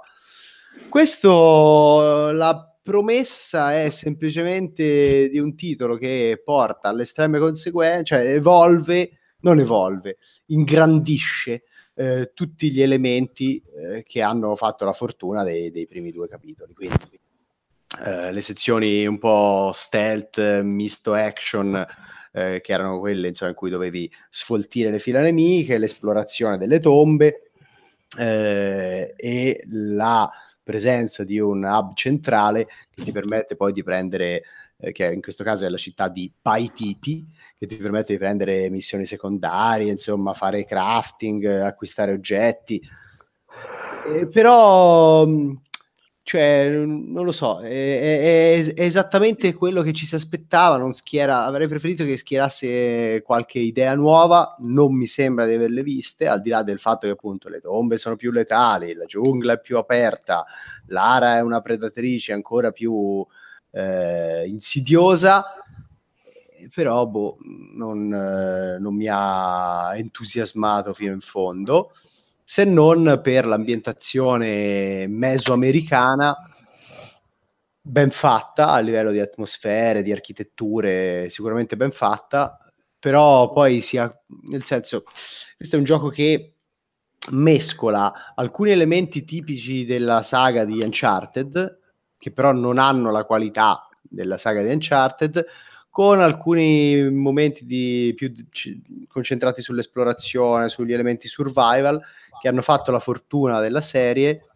che sono anche qui presenti, ma che ormai sono, erano largamente attesi, quindi non lo so, un gioco che non mi ha sorpreso, cioè, ci può stare, ma non, solo, per, solo per i fan sfegatati, diciamo così. Sta un l'unica... po' diventando come, come, fu all'epoca il Tomb Raider originale, che al terzo incominciava a essere sì, vabbè, ok. Esatto, esatto. In questo caso, secondo me, l'unica ancora di salvezza è che proprio riescano attraverso la storia e il personaggio che dovrebbe essere diventato da un certo punto di vista più oscuro riescano a salvare caprecavoli con una trama o un'evoluzione del personaggio uh, belli, ma non ci crede nessuno. No um, guarda, io, io sono con Marco cioè non, non, ci credo. Non ci credo nel senso che poi eh, la storia è sempre quella ah, Lara ha scatenato l'apocalisse Maya e quindi adesso è un'eroina tormentata perché ha sulla coscienza eh, questa grande catastrofe, ma va un po' a fanculo. No, l'unica ancora di salvezza, che secondo me è, è quello su cui devono puntare, è veramente il design delle tombe, degli enigmi ambientali, cioè se, se lì riescono a fare qualcosa che ha l'impatto scenico delle tombe dei primi due capitoli, ma è un po' più strutturato, un po' più complesso, allora lì diciamo la solidità di base, perché comunque è un titolo che, foraggia- che economicamente è molto foraggiato dal publisher e quindi non è che si sta parlando di una roba che la guardi e, e inorridisci. Però se ci mettono un po' di qualità su quel fronte, sul fronte dell'esplorazione, del level design, secondo me allora magari riesce, se non a brillare, almeno a distinguersi. Boh, lì diventa un po' più difficile anche perché appunto non è di, direttamente di Crystal Dynamics. No, e Però magari... non, è neanche, non è neanche dell'ultimo degli stronzi, cioè Eidos Monreal ha fatto il level design dei, dei Deus Ex, quindi dai. Vedremo. Sì. Ok, vedremo, vedremo. Invece Spider-Man ti ha convinto di più? Spider-Man mi ha convinto moltissimo eh, per quanto riguarda... Scusa, una domanda, la demo che c'era e si poteva giocare non era quello che si è visto alla conferenza o era la stessa roba? No, no, erano tutte e due sezioni differenti perché okay. c'erano, ah, in realtà c'erano, cioè una demo divisa in due parti, una dedicata all'open world mm. eh, in cui potevi girare liberamente per New York, per un quartiere di New York, e l'altra era una mm, boss fight. Eh, sì, una boss fight che in realtà era il culmine di una quest che, che mi avevano fatto giocare quando ero andato a vedere mm, eh, proprio da loro a Barbank ehm, qualche mese fa e mi ha convinto molto per quanto riguarda appunto la struttura delle missioni principali e anche delle boss fight, che secondo me sono molto ben fatte, coreografate, ben studiate. La sezione che si è vista in conferenza era molto banalmente una, main, una parte, cioè un, un, una missione della main quest.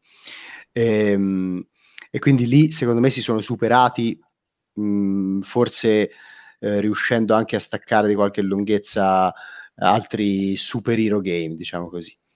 Anche quando si va nell'open world, tutto funziona, è molto piacevole il sistema di movimento, ti dà una bella sensazione di libertà, di fluidità, eh, va tutto molto bene. Sono molto preoccupato però per la qualità, la solidità delle attività secondarie, che mi sembrano proprio quei filler da open world degli anni, dei tardi anni 90.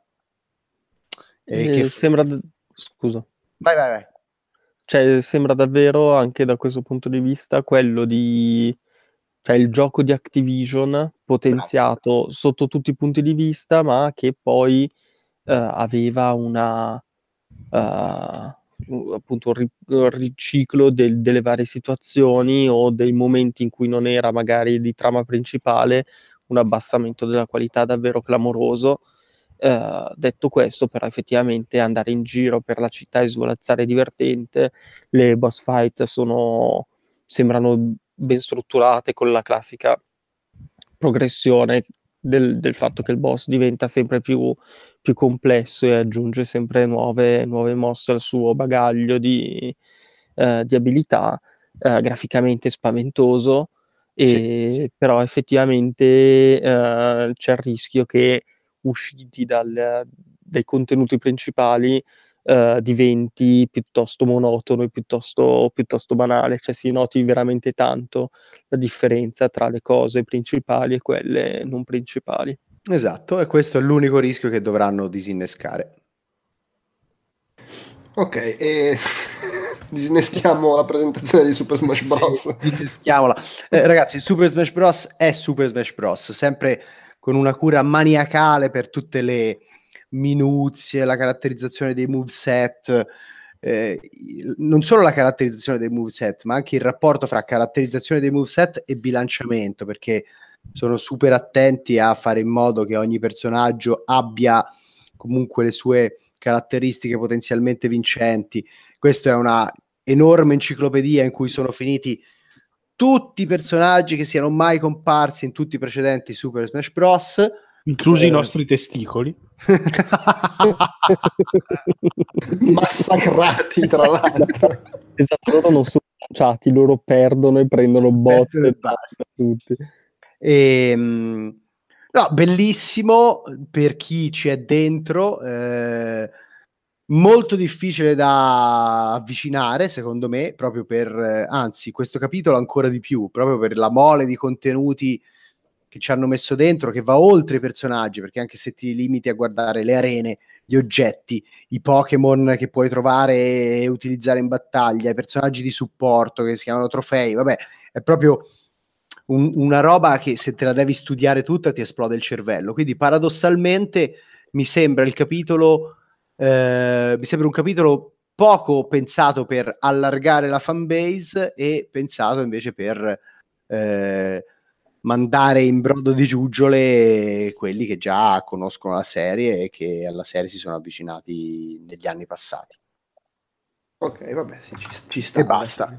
Visto, certo. bastava dire questo Nintendo, non 45 minuti di presentazione. eh no, ma eh. perché hanno detto questo e poi hanno cominciato a fe- farti vedere la mazza ferrata che Comunque, viene usata. Giusto, giusto un'altra cosa da aggiungere, che se, prendi, che se prendi la nuova versione di Link, premi in alto e ehm, A, fa una piccola mossa in cui salta di, di, di qualche millimetro meno rispetto alla versione precedente. E eh, questo è... visto, ma anche un grado in meno di calore della console rispetto all'anno sì. scorso. Va bene, basta. Ok, era una cagata. Marco, Super Meat Boy Forever merita nonostante sia un gioco diverso? Eh, è un gioco curioso, nel senso che riparte dall'idea del, dell'originale di essere un platform assolutamente crudelissimo e con miliardi di morti e una precisione nei comandi maniacale, ma si imposta su una struttura che è nata un po' per gioco, un po' per rispondere a un'esigenza del mercato, esigenza oramai di un tot di anni fa, eh, ovvero portate Super Meat Boy su iPhone e su smartphone in generale. Mi diceva Reference che è quello rimasto del Team Meat, cioè ha tenuto il nome Team Meat e ha tenuto il, l'IP di Super Meat Boy, mentre eh, Edmund Macmillan è andato per la sua strada, diciamo, e per esempio è uscito The Binding of Isaac, tra le altre cose, dice che non hanno litigato tra di loro, ma semplicemente hanno preso direzioni diverse anche perché abitano in due posti molto diversi, eccetera, eccetera. E questo lo dico per chi magari avesse visto Indie Game The Movie, se non l'avete visto guardatelo perché è un documentario molto figo. E il gioco appunto riparte da, dall'idea, questa idea di Super B-Boy del platform super difficile, che però si, impo- si, innesta su una struttura che sembra quella di un endless runner, nel senso che il personaggio si muove da solo, ma non è un endless runner. Questo perché, come dicevo prima, inizialmente era un esperimento nato per portare appunto Super Meat Boy l'originale sui cellulari quindi sul fatto di avere degli input diversi ma un gioco che richiede una precisione totale come Super Meat Boy doveva in qualche modo ovviare al fatto di non poterti far controllare il personaggio in maniera perfetta, no? eh, senza avere un analogico a disposizione. In realtà sono passati degli anni e il gioco adesso esce, tra l'altro per ironia della sorte, ovunque tranne che su cellulari, almeno non al lancio perché mi diceva che non sa con che sistema di, di vendita metterlo appunto in vendita sugli store dei cellulari perché non vuole svenderlo ma non vuole nemmeno venderlo a 14-19 e quindi uscirà in un secondo momento vai a sapere e boh, il gioco è interessante perché comunque le, le, basi ci sono. Secondo me si è perso però qualche cosa per strada, nel senso che da un, da un punto di vista visivo eh, non c'è più la pixel art, ma c'è questa direzione artistica molto pulita, molto vettoriale, che fa anche un po' effetto flash, un po' delle robe che riprendono Super Mario Bros. Nonostante le animazioni, ad esempio, siano molto pulite, boh, c'è qualcosa che non mi torna. E anche nel gameplay è interessante l'idea del personaggio che si muove da solo all'interno di livelli procedurali, ma non del tutto, nel senso che sono dei, me l'ha paragonato a dei set dei Lego, nel senso delle parti di livello assemblate eh, a mano da un designer, che tra l'altro è nuovo, un level designer nuovo, ma poi combinate in maniera randomica da un algoritmo 700 rotti livelli, una cosa del genere. E dicevo, il controllo del personaggio che va da solo, da un lato è molto sfizioso, dall'altro, almeno sulle prime, un po' ti manca il fatto di comunque volerlo far girare dove vuoi e avere appunto più controllo. Non lo so, mi è sembrato interessante, ma non ha assolutamente fatto scattare la scintilla che mi aveva fatto scattare il primo. Cioè, per intenderci, io il ricordo, come ho detto anche a lui, del primo Super Meat Boy alle3 una delle robe sicuramente nella top 5 dei miei 3 perché c'è stato questo momento con la gente che passava di lì no, ma che cazzo è sta roba con le motoseghe tutti che stavano a guardare la partita di questo che moriva cento volte abbracciavi gente a caso boh, era un momento bellissimo Bene, vabbè, ok. Speravo più entusiasmo, ma vabbè, insomma, non è che si può pretendere. E eh, boh, così è. Poi, secondo me, in realtà il gioco sarà bello. Però, eh, non... Però non, avrà quell'impatto. Es- esatto, esatto. Eh, chiaro, certo. Luca, tu sei andato a vedere provare Sarcazzo Total War Three Kingdoms? No, è, sc- è scomparso. Abbiamo perso. È, è, arrivato di nuovo lo Stalker. Ma completamente? No, è, no, è dentro. Eh, ma... ma... Vabbè, oh, ci avrei cazzi suoi. Tanto comunque non è che ne vorrei parlare in maniera approfondita, era solo per dire che eh, l'ho, l'ho, trovato affascinante perché da, da, un lato è Total War, per cui ci, ci, giochicchio, però non è esattamente un genere di cui ho, ho enorme dimestichezza. Dall'altro, però, questa cosa che ci hanno messo i, i, tre regni cinesi con le solite cose dei vari Dynasty Warriors, che conosciamo purtroppo, se vuoi, con i Dynasty Warriors, però. Eh, vist- straviste al cinema, eccetera, hanno fatto tutta questa modalità più romance, appunto, il romanzo dei tre regni, che è molto legata ai personaggi, alla storia, addirittura al punto che ci sono proprio meccaniche che sono magari un po' fuori, un po' sopra le righe per Total War, è tipo quando i personaggi principali si incontrano sul campo di battaglia, ci sono gli eserciti che si spostano e loro cominciano a duellare come se fosse un film di Kung Fu, che è una roba, secondo me, anche molto carina per chi magari approccia Total War da fuori e si sente un po' intimorito il fatto che ci sia questo aspetto anche un po' più narrativo e un po' più affascinante con tutta la mitologia cinese, anche se non raggiunge i livelli da, da Wuxi a Pianco, la gente che, salta, che vola fra un albero e l'altro, magari lo rende anche un po' più appetibile, ecco. Poi per il resto, soprattutto se disattivi questa modalità qua, credo che sia un Total War classico, semplicemente con quell'ambientazione lì. Magari potrebbe dire qualcosa Luca, ma eh, appunto gli si è ristretto ulteriormente il pene e quindi non possiamo... No, no, scusate, sono dovuto andare con sternutito e... Scusate, scusate. non ho visto Total War, quindi non, ah, non okay, so... Bene, Però volevo dire, visto che siamo arrivati alla T, uh, mi sono... Cioè, sfuggito o è sfuggito a me Sekiro Dai Twice? Uh, no, nel senso che c'era, l'hanno fatto vedere in conferenza, ma non, non c'era da provare. Vedere. No, l'hanno fatto provare. Ah, Rossetti l'ha provato. Attenzione. Anch'io. A pezzo di merda e non dici niente. Eh, l'ho appena scusa. No, no, parlavo di Fossetti. ah, okay. eh, quindi dici, è bello? E... Merita? È molto interessante anche perché semplicemente è il, la collaborazione tra due realtà che sembrano le più distanti del, nell'universo, ovvero Activision, che è quella dei blockbuster americani, e From Software, che invece è la software house quasi paladina del, del gioco hardcore giapponese.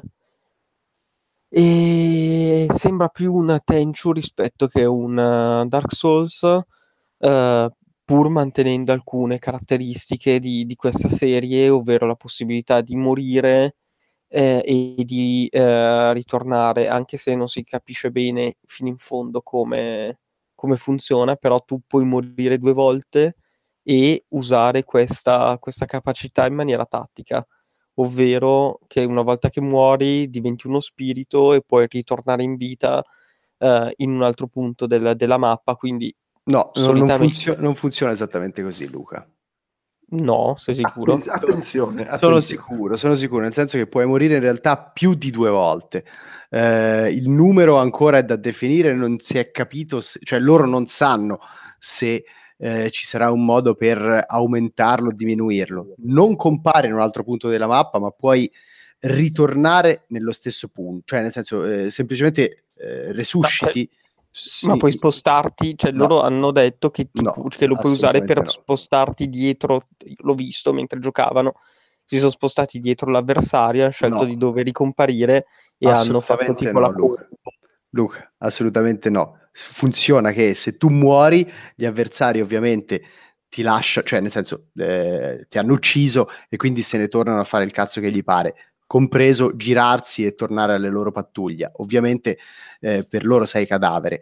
In quel momento, se tu ti resusciti, il, eh, la, la, tua morte diventa anche sì un'occasione per avere la meglio sui nemici, proprio perché li, eh, loro si fanno i cazzi suoi, non si aspettano che tu resusciti, tu resusciti, li prendi alle spalle e essendoci una meccanica di uccisioni stealth eh, diversa da quella di Dark Souls in cui facevi semplicemente il backstab, puoi sfoltire le file nemiche anche in questa maniera, cioè resusciti mentre loro stanno andando a farsi i cazzi suoi, li, pre- i cazzi suoi, li prendi da dietro e, e, e insomma hai, hai vinto. Sono bast- ripeto, a me eh, sembra che abbiano detto che la potevi usare in maniera l'hai... tattica la, la tu, l'hai giocato, tu l'hai giocato? Ah no, non l'ho giocato, okay. l'ho visto allora, giocare. Io l'ho giocato, quindi sono abbastanza sicuro di, di, di, di quello che dico. Ehm, eh, peraltro sì. Vabbè, c'è... però sto tono polemico. Eh, Beh, no, scusa. che, che, devo fare? Ehm, peraltro c'è una meccanica molto particolare, nel senso che quando combatti con i nemici, in realtà tutte le uccisioni sono instant kill, cioè tu uccidi con un colpo di spada, però per arrivare al momento in cui uccidi con il colpo di spada devi eh, ridurre l'equilibrio, la postura del, dell'avversario. Eh, lo puoi fare in due modi, o continuando a colpirlo, però se lo colpisci, vabbè, l- l- i tuoi colpi si infrangono sulla sua guardia e quindi riduci la sua postura, ma progressivamente riduci anche la tua stamina, quindi non è che puoi martellare eh, così a manetta. Oppure puoi utilizzare il sistema di parate a impatto, il, quello che in Dark Souls era il parry sostanzialmente, che però funziona in una maniera un po' diversa, perché in Dark Souls quando lo facevi interrompevi proprio l'azione del nemico.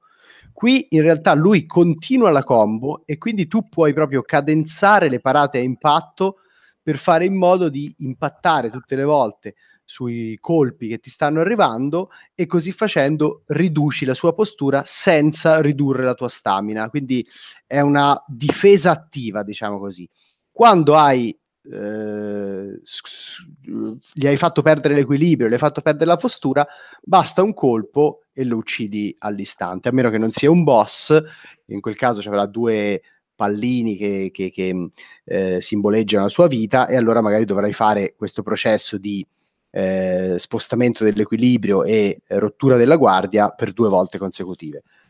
È molto interessante e anche divertente da giocare proprio perché diciamo sposta un po' eh, l'abilità del giocatore sulla fase difensiva piuttosto che come ad esempio era in Bloodborne sulla fase d'attacco eh, c'è questa verticalità eccezionale perché si usa il rampino, ci si sposta, eh, si sale sui tetti e mh, mm, si colpisce qualche nemico eh, al, al cioè, eh, si fanno delle uccisioni stealth che servono per ridurre le file degli avversari. Eh, ovviamente tutti, tutto il sistema della matematica che ci sta dietro, quindi quante morti si possono fare, eh, come funziona il sistema di eh, progressione del personaggio, ancora c'è da capirlo. Un'altra particolarità è che c'è una sola arma, che è la katana, e tutta la varietà deriva invece da una serie di gadget che possono essere agganciati a questo braccio meccanico ehm, che vanno dall'ascia che permette di rompere gli scudi a una sorta di, di, pietra focaia che permette di fare delle scintille e accecare gli avversari e quindi anche a livello di varietà bisognerà capire che si sono inventati. La struttura Però, di gioco come sarà? In che senso? Ah, eh, dice la, la mappa, eh, loro dicono che sostanzialmente è una versione, cioè la, la cosa più simile a quello, alla mappa di Sekiro è la mappa del primo Dark Souls, quindi sarà un po' più verticale, però da immaginare come questo mondo interconnesso, non proprio open world, loro dicono che ci sarà anche un po' di backtracking legato all'apprendimento di alcune abilità che mh, mm, ti permetteranno poi di esplorare zone che magari prima non, non riuscivi ad esplorare. Quindi invece che il classico trovi la chiave che ti apre la porta, stavolta sarà, lo dico banalmente così, prendi il doppio salto che ti fa arrivare lì. Ora non c'è il doppio salto perché c'è il rampino, ma che cazzo ne so, prendi il gadget tremendo che ti fa spaccare la porta di pietra, boh, una roba così. Chiaro, chiaro, chiaro. Va bene, e tu Francesco e Marco avete provato Tunic? Sì, però eh. lascio a Marco che è molto appassionato. Ma sì, Tunic è... l'avevo già provato l'anno scorso e ti ricordi già per me Vero, sì, tantissimo. E quest'anno ci ho rigiocato e vabbè, confermate tutte le, le, ottime impressioni di un anno fa. Sembra un progetto super, super interessante nel senso che ha quel tiro giusto da gioco indipendente con uh, tanta, dire, tanta passione dietro, omaggi ai grandi classici, nella fattispecie ovviamente Zelda, con quella sua struttura da avventura isometrica, una fantastica direzione artistica low poly, tra l'altro curiosità parlando con Dicey, lo sviluppatore che è canadese, come dicevo prima, di, della Nuova Scozia. Eh, ho chiesto da dove fosse nata questa ispirazione grafica, mi ha detto che perché non sapeva modellare bene, quindi è andato di roba con pochi poligoni e poi alla fine è rimasta come scelta anche perché tutto nasce come sforzo tipo one man band, one man game, diciamo, perché il gioco è stato così per almeno tre anni e invece ultimamente eh, lo sviluppatore si è fatto affiancare da un piccolo team di appunto di altri collaboratori. Il gioco arriverà in teoria, mi diceva, almeno tra un anno, ma secondo me ho, ho, il dubbio che non ce la faccia per il 2019. Mi diceva che comunque non sarà un'esperienza breve, cioè punta a un qualche cosa che sicuramente superi la dozzina di ore e si avvicini probabilmente alle 20 e nulla, è sicuramente molto affascinante da giocare. Tra l'altro, mi diceva anche che a livello di, di esperienza lì alle 3 Ehm, sono stati accolti all'inizio con un po' di diffidenza sul palco Microsoft, nel senso che comunque un gioco del genere magari non è quello che ti ti immagini potresti associare a quella che è la percezione del pubblico tipico tipo Xbox, dell'utente tipo Xbox, ma in realtà quando poi la gente ha scoperto che il gameplay è piuttosto, come dire, arzigogolato, un po' bastardo, con il level design un po' alla Dark Souls, eh, trovi la chiave, sblocchi una cosa che prima ti sembrava chiusa, eccetera, eccetera, eh, hanno molto cambiato parere, diciamo, sul gioco e avevano avuto dei, degli ottimi feedback. Tra l'altro, curiosità così, io gli ho buttato buttato là, però cacchio è, un gioco che profuma qualsiasi altra roba e mi hanno detto che Microsoft sostanzialmente li ha tra virgolette coccolati molto con anche un deal importante quindi l'esclusiva console launch exclusive deriva fondamentalmente dall'attenzione che Microsoft ha avuto nei loro confronti. Ah, bene bene bene Va bene, chiudiamo con due parole su What the Golf. L'hai visto anche tu, Marco? O... Sì, sì, anch'io. Che è questo gioco delirante, classico gioco fatto da sviluppatore indie che, ma che cazzo me ne frega, ci sbatto dentro tutte le stronzate che mi vengono in mente, che in... teoricamente è un gioco di golf, inizi che c'hai l'omino sulla tua buca, che deve, con la mazza deve colpire la pallina, e la meccanica tra l'altro rimane la meccanica in base da gioco di golf da, per tutti i livelli che ho provato, cioè carichi il colpo, direzioni e colpisci, solo che c'è già il punto di partenza che tu sei lì che stai colpendo la pallina e quando impatti con la mazza in realtà quello che viene proiettato in avanti è il golfista e lo, lo devi portare fino alla buca. da lì in poi è il... In realtà non fino alla buca, ma fino alla bandierina. Cioè devi Giusto è vero. Toccare la band... Sempre devi, non devi mai, mai andare in buca, quasi mai, devi toccare le bandierine. Sì, devi andare in buca per esempio nel caso in cui... Eh, all in one. Esatto, all in one devi mandare una buca dentro un gigantesco numero uno. Oppure c'è il, il, il golf club da mandare in buca che devi mandare proprio il club, cioè l'edificio o la mazza, perché club sì, vuol dire entrambe le cose, giustamente. Oppure c'è il livello in cui piloti una macchinina e devi farle fare il percorso. Ci sono i livelli presi da altri videogiochi, tipo c'è quello di Super Hot, che funziona proprio come Super Hot, cioè tu colpisci la palla e mentre ti muovi i vari tizi con le pistole che ci sono sparsi per la buca ti che sparano. esatto, cercano di sparra- sparare alla pallina, ovviamente. No? qualsiasi muovono, di golf. Ti muovono i proiettili solo quando ti muovi tu, come in Super Hot, e se raccogli il fucile, quando lanci la pallina in avanti, spari col fucile per abbattere sti tizi. E alla fine esce anche la scritta Super Pat.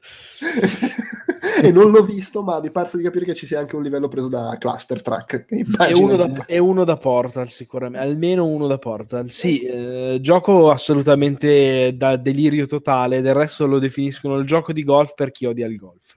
Quindi, e direi che basta così. Sì, tra l'altro dopo, dopo che ci ho giocato alle tre mi hanno mandato una demo molto più lunga che ho passato a Nabbacchio e lo dico per chi ci ascolta, trovate le sue impressioni sotto forma di anteprima su, sul sito se siete curiosi. Ah, ottimo, ottimo, me la vado a leggere. Bene, abbiamo concluso, grazie a voi tre e a chi ci ha ascoltati fino a qui e all'anno prossimo. Va bene. L'anno prossimo, l'anno prossimo di sei ore. Lo facciamo. Ma guarda, con quelli della GDC ci siamo arrivati a quei livelli, eh? te lo Cazzo. dico. Cazzo. Vabbè, allora continuerò a dirti di no a quelli della GDC. ciao. Ciao Grazie. a tutti. Ciao.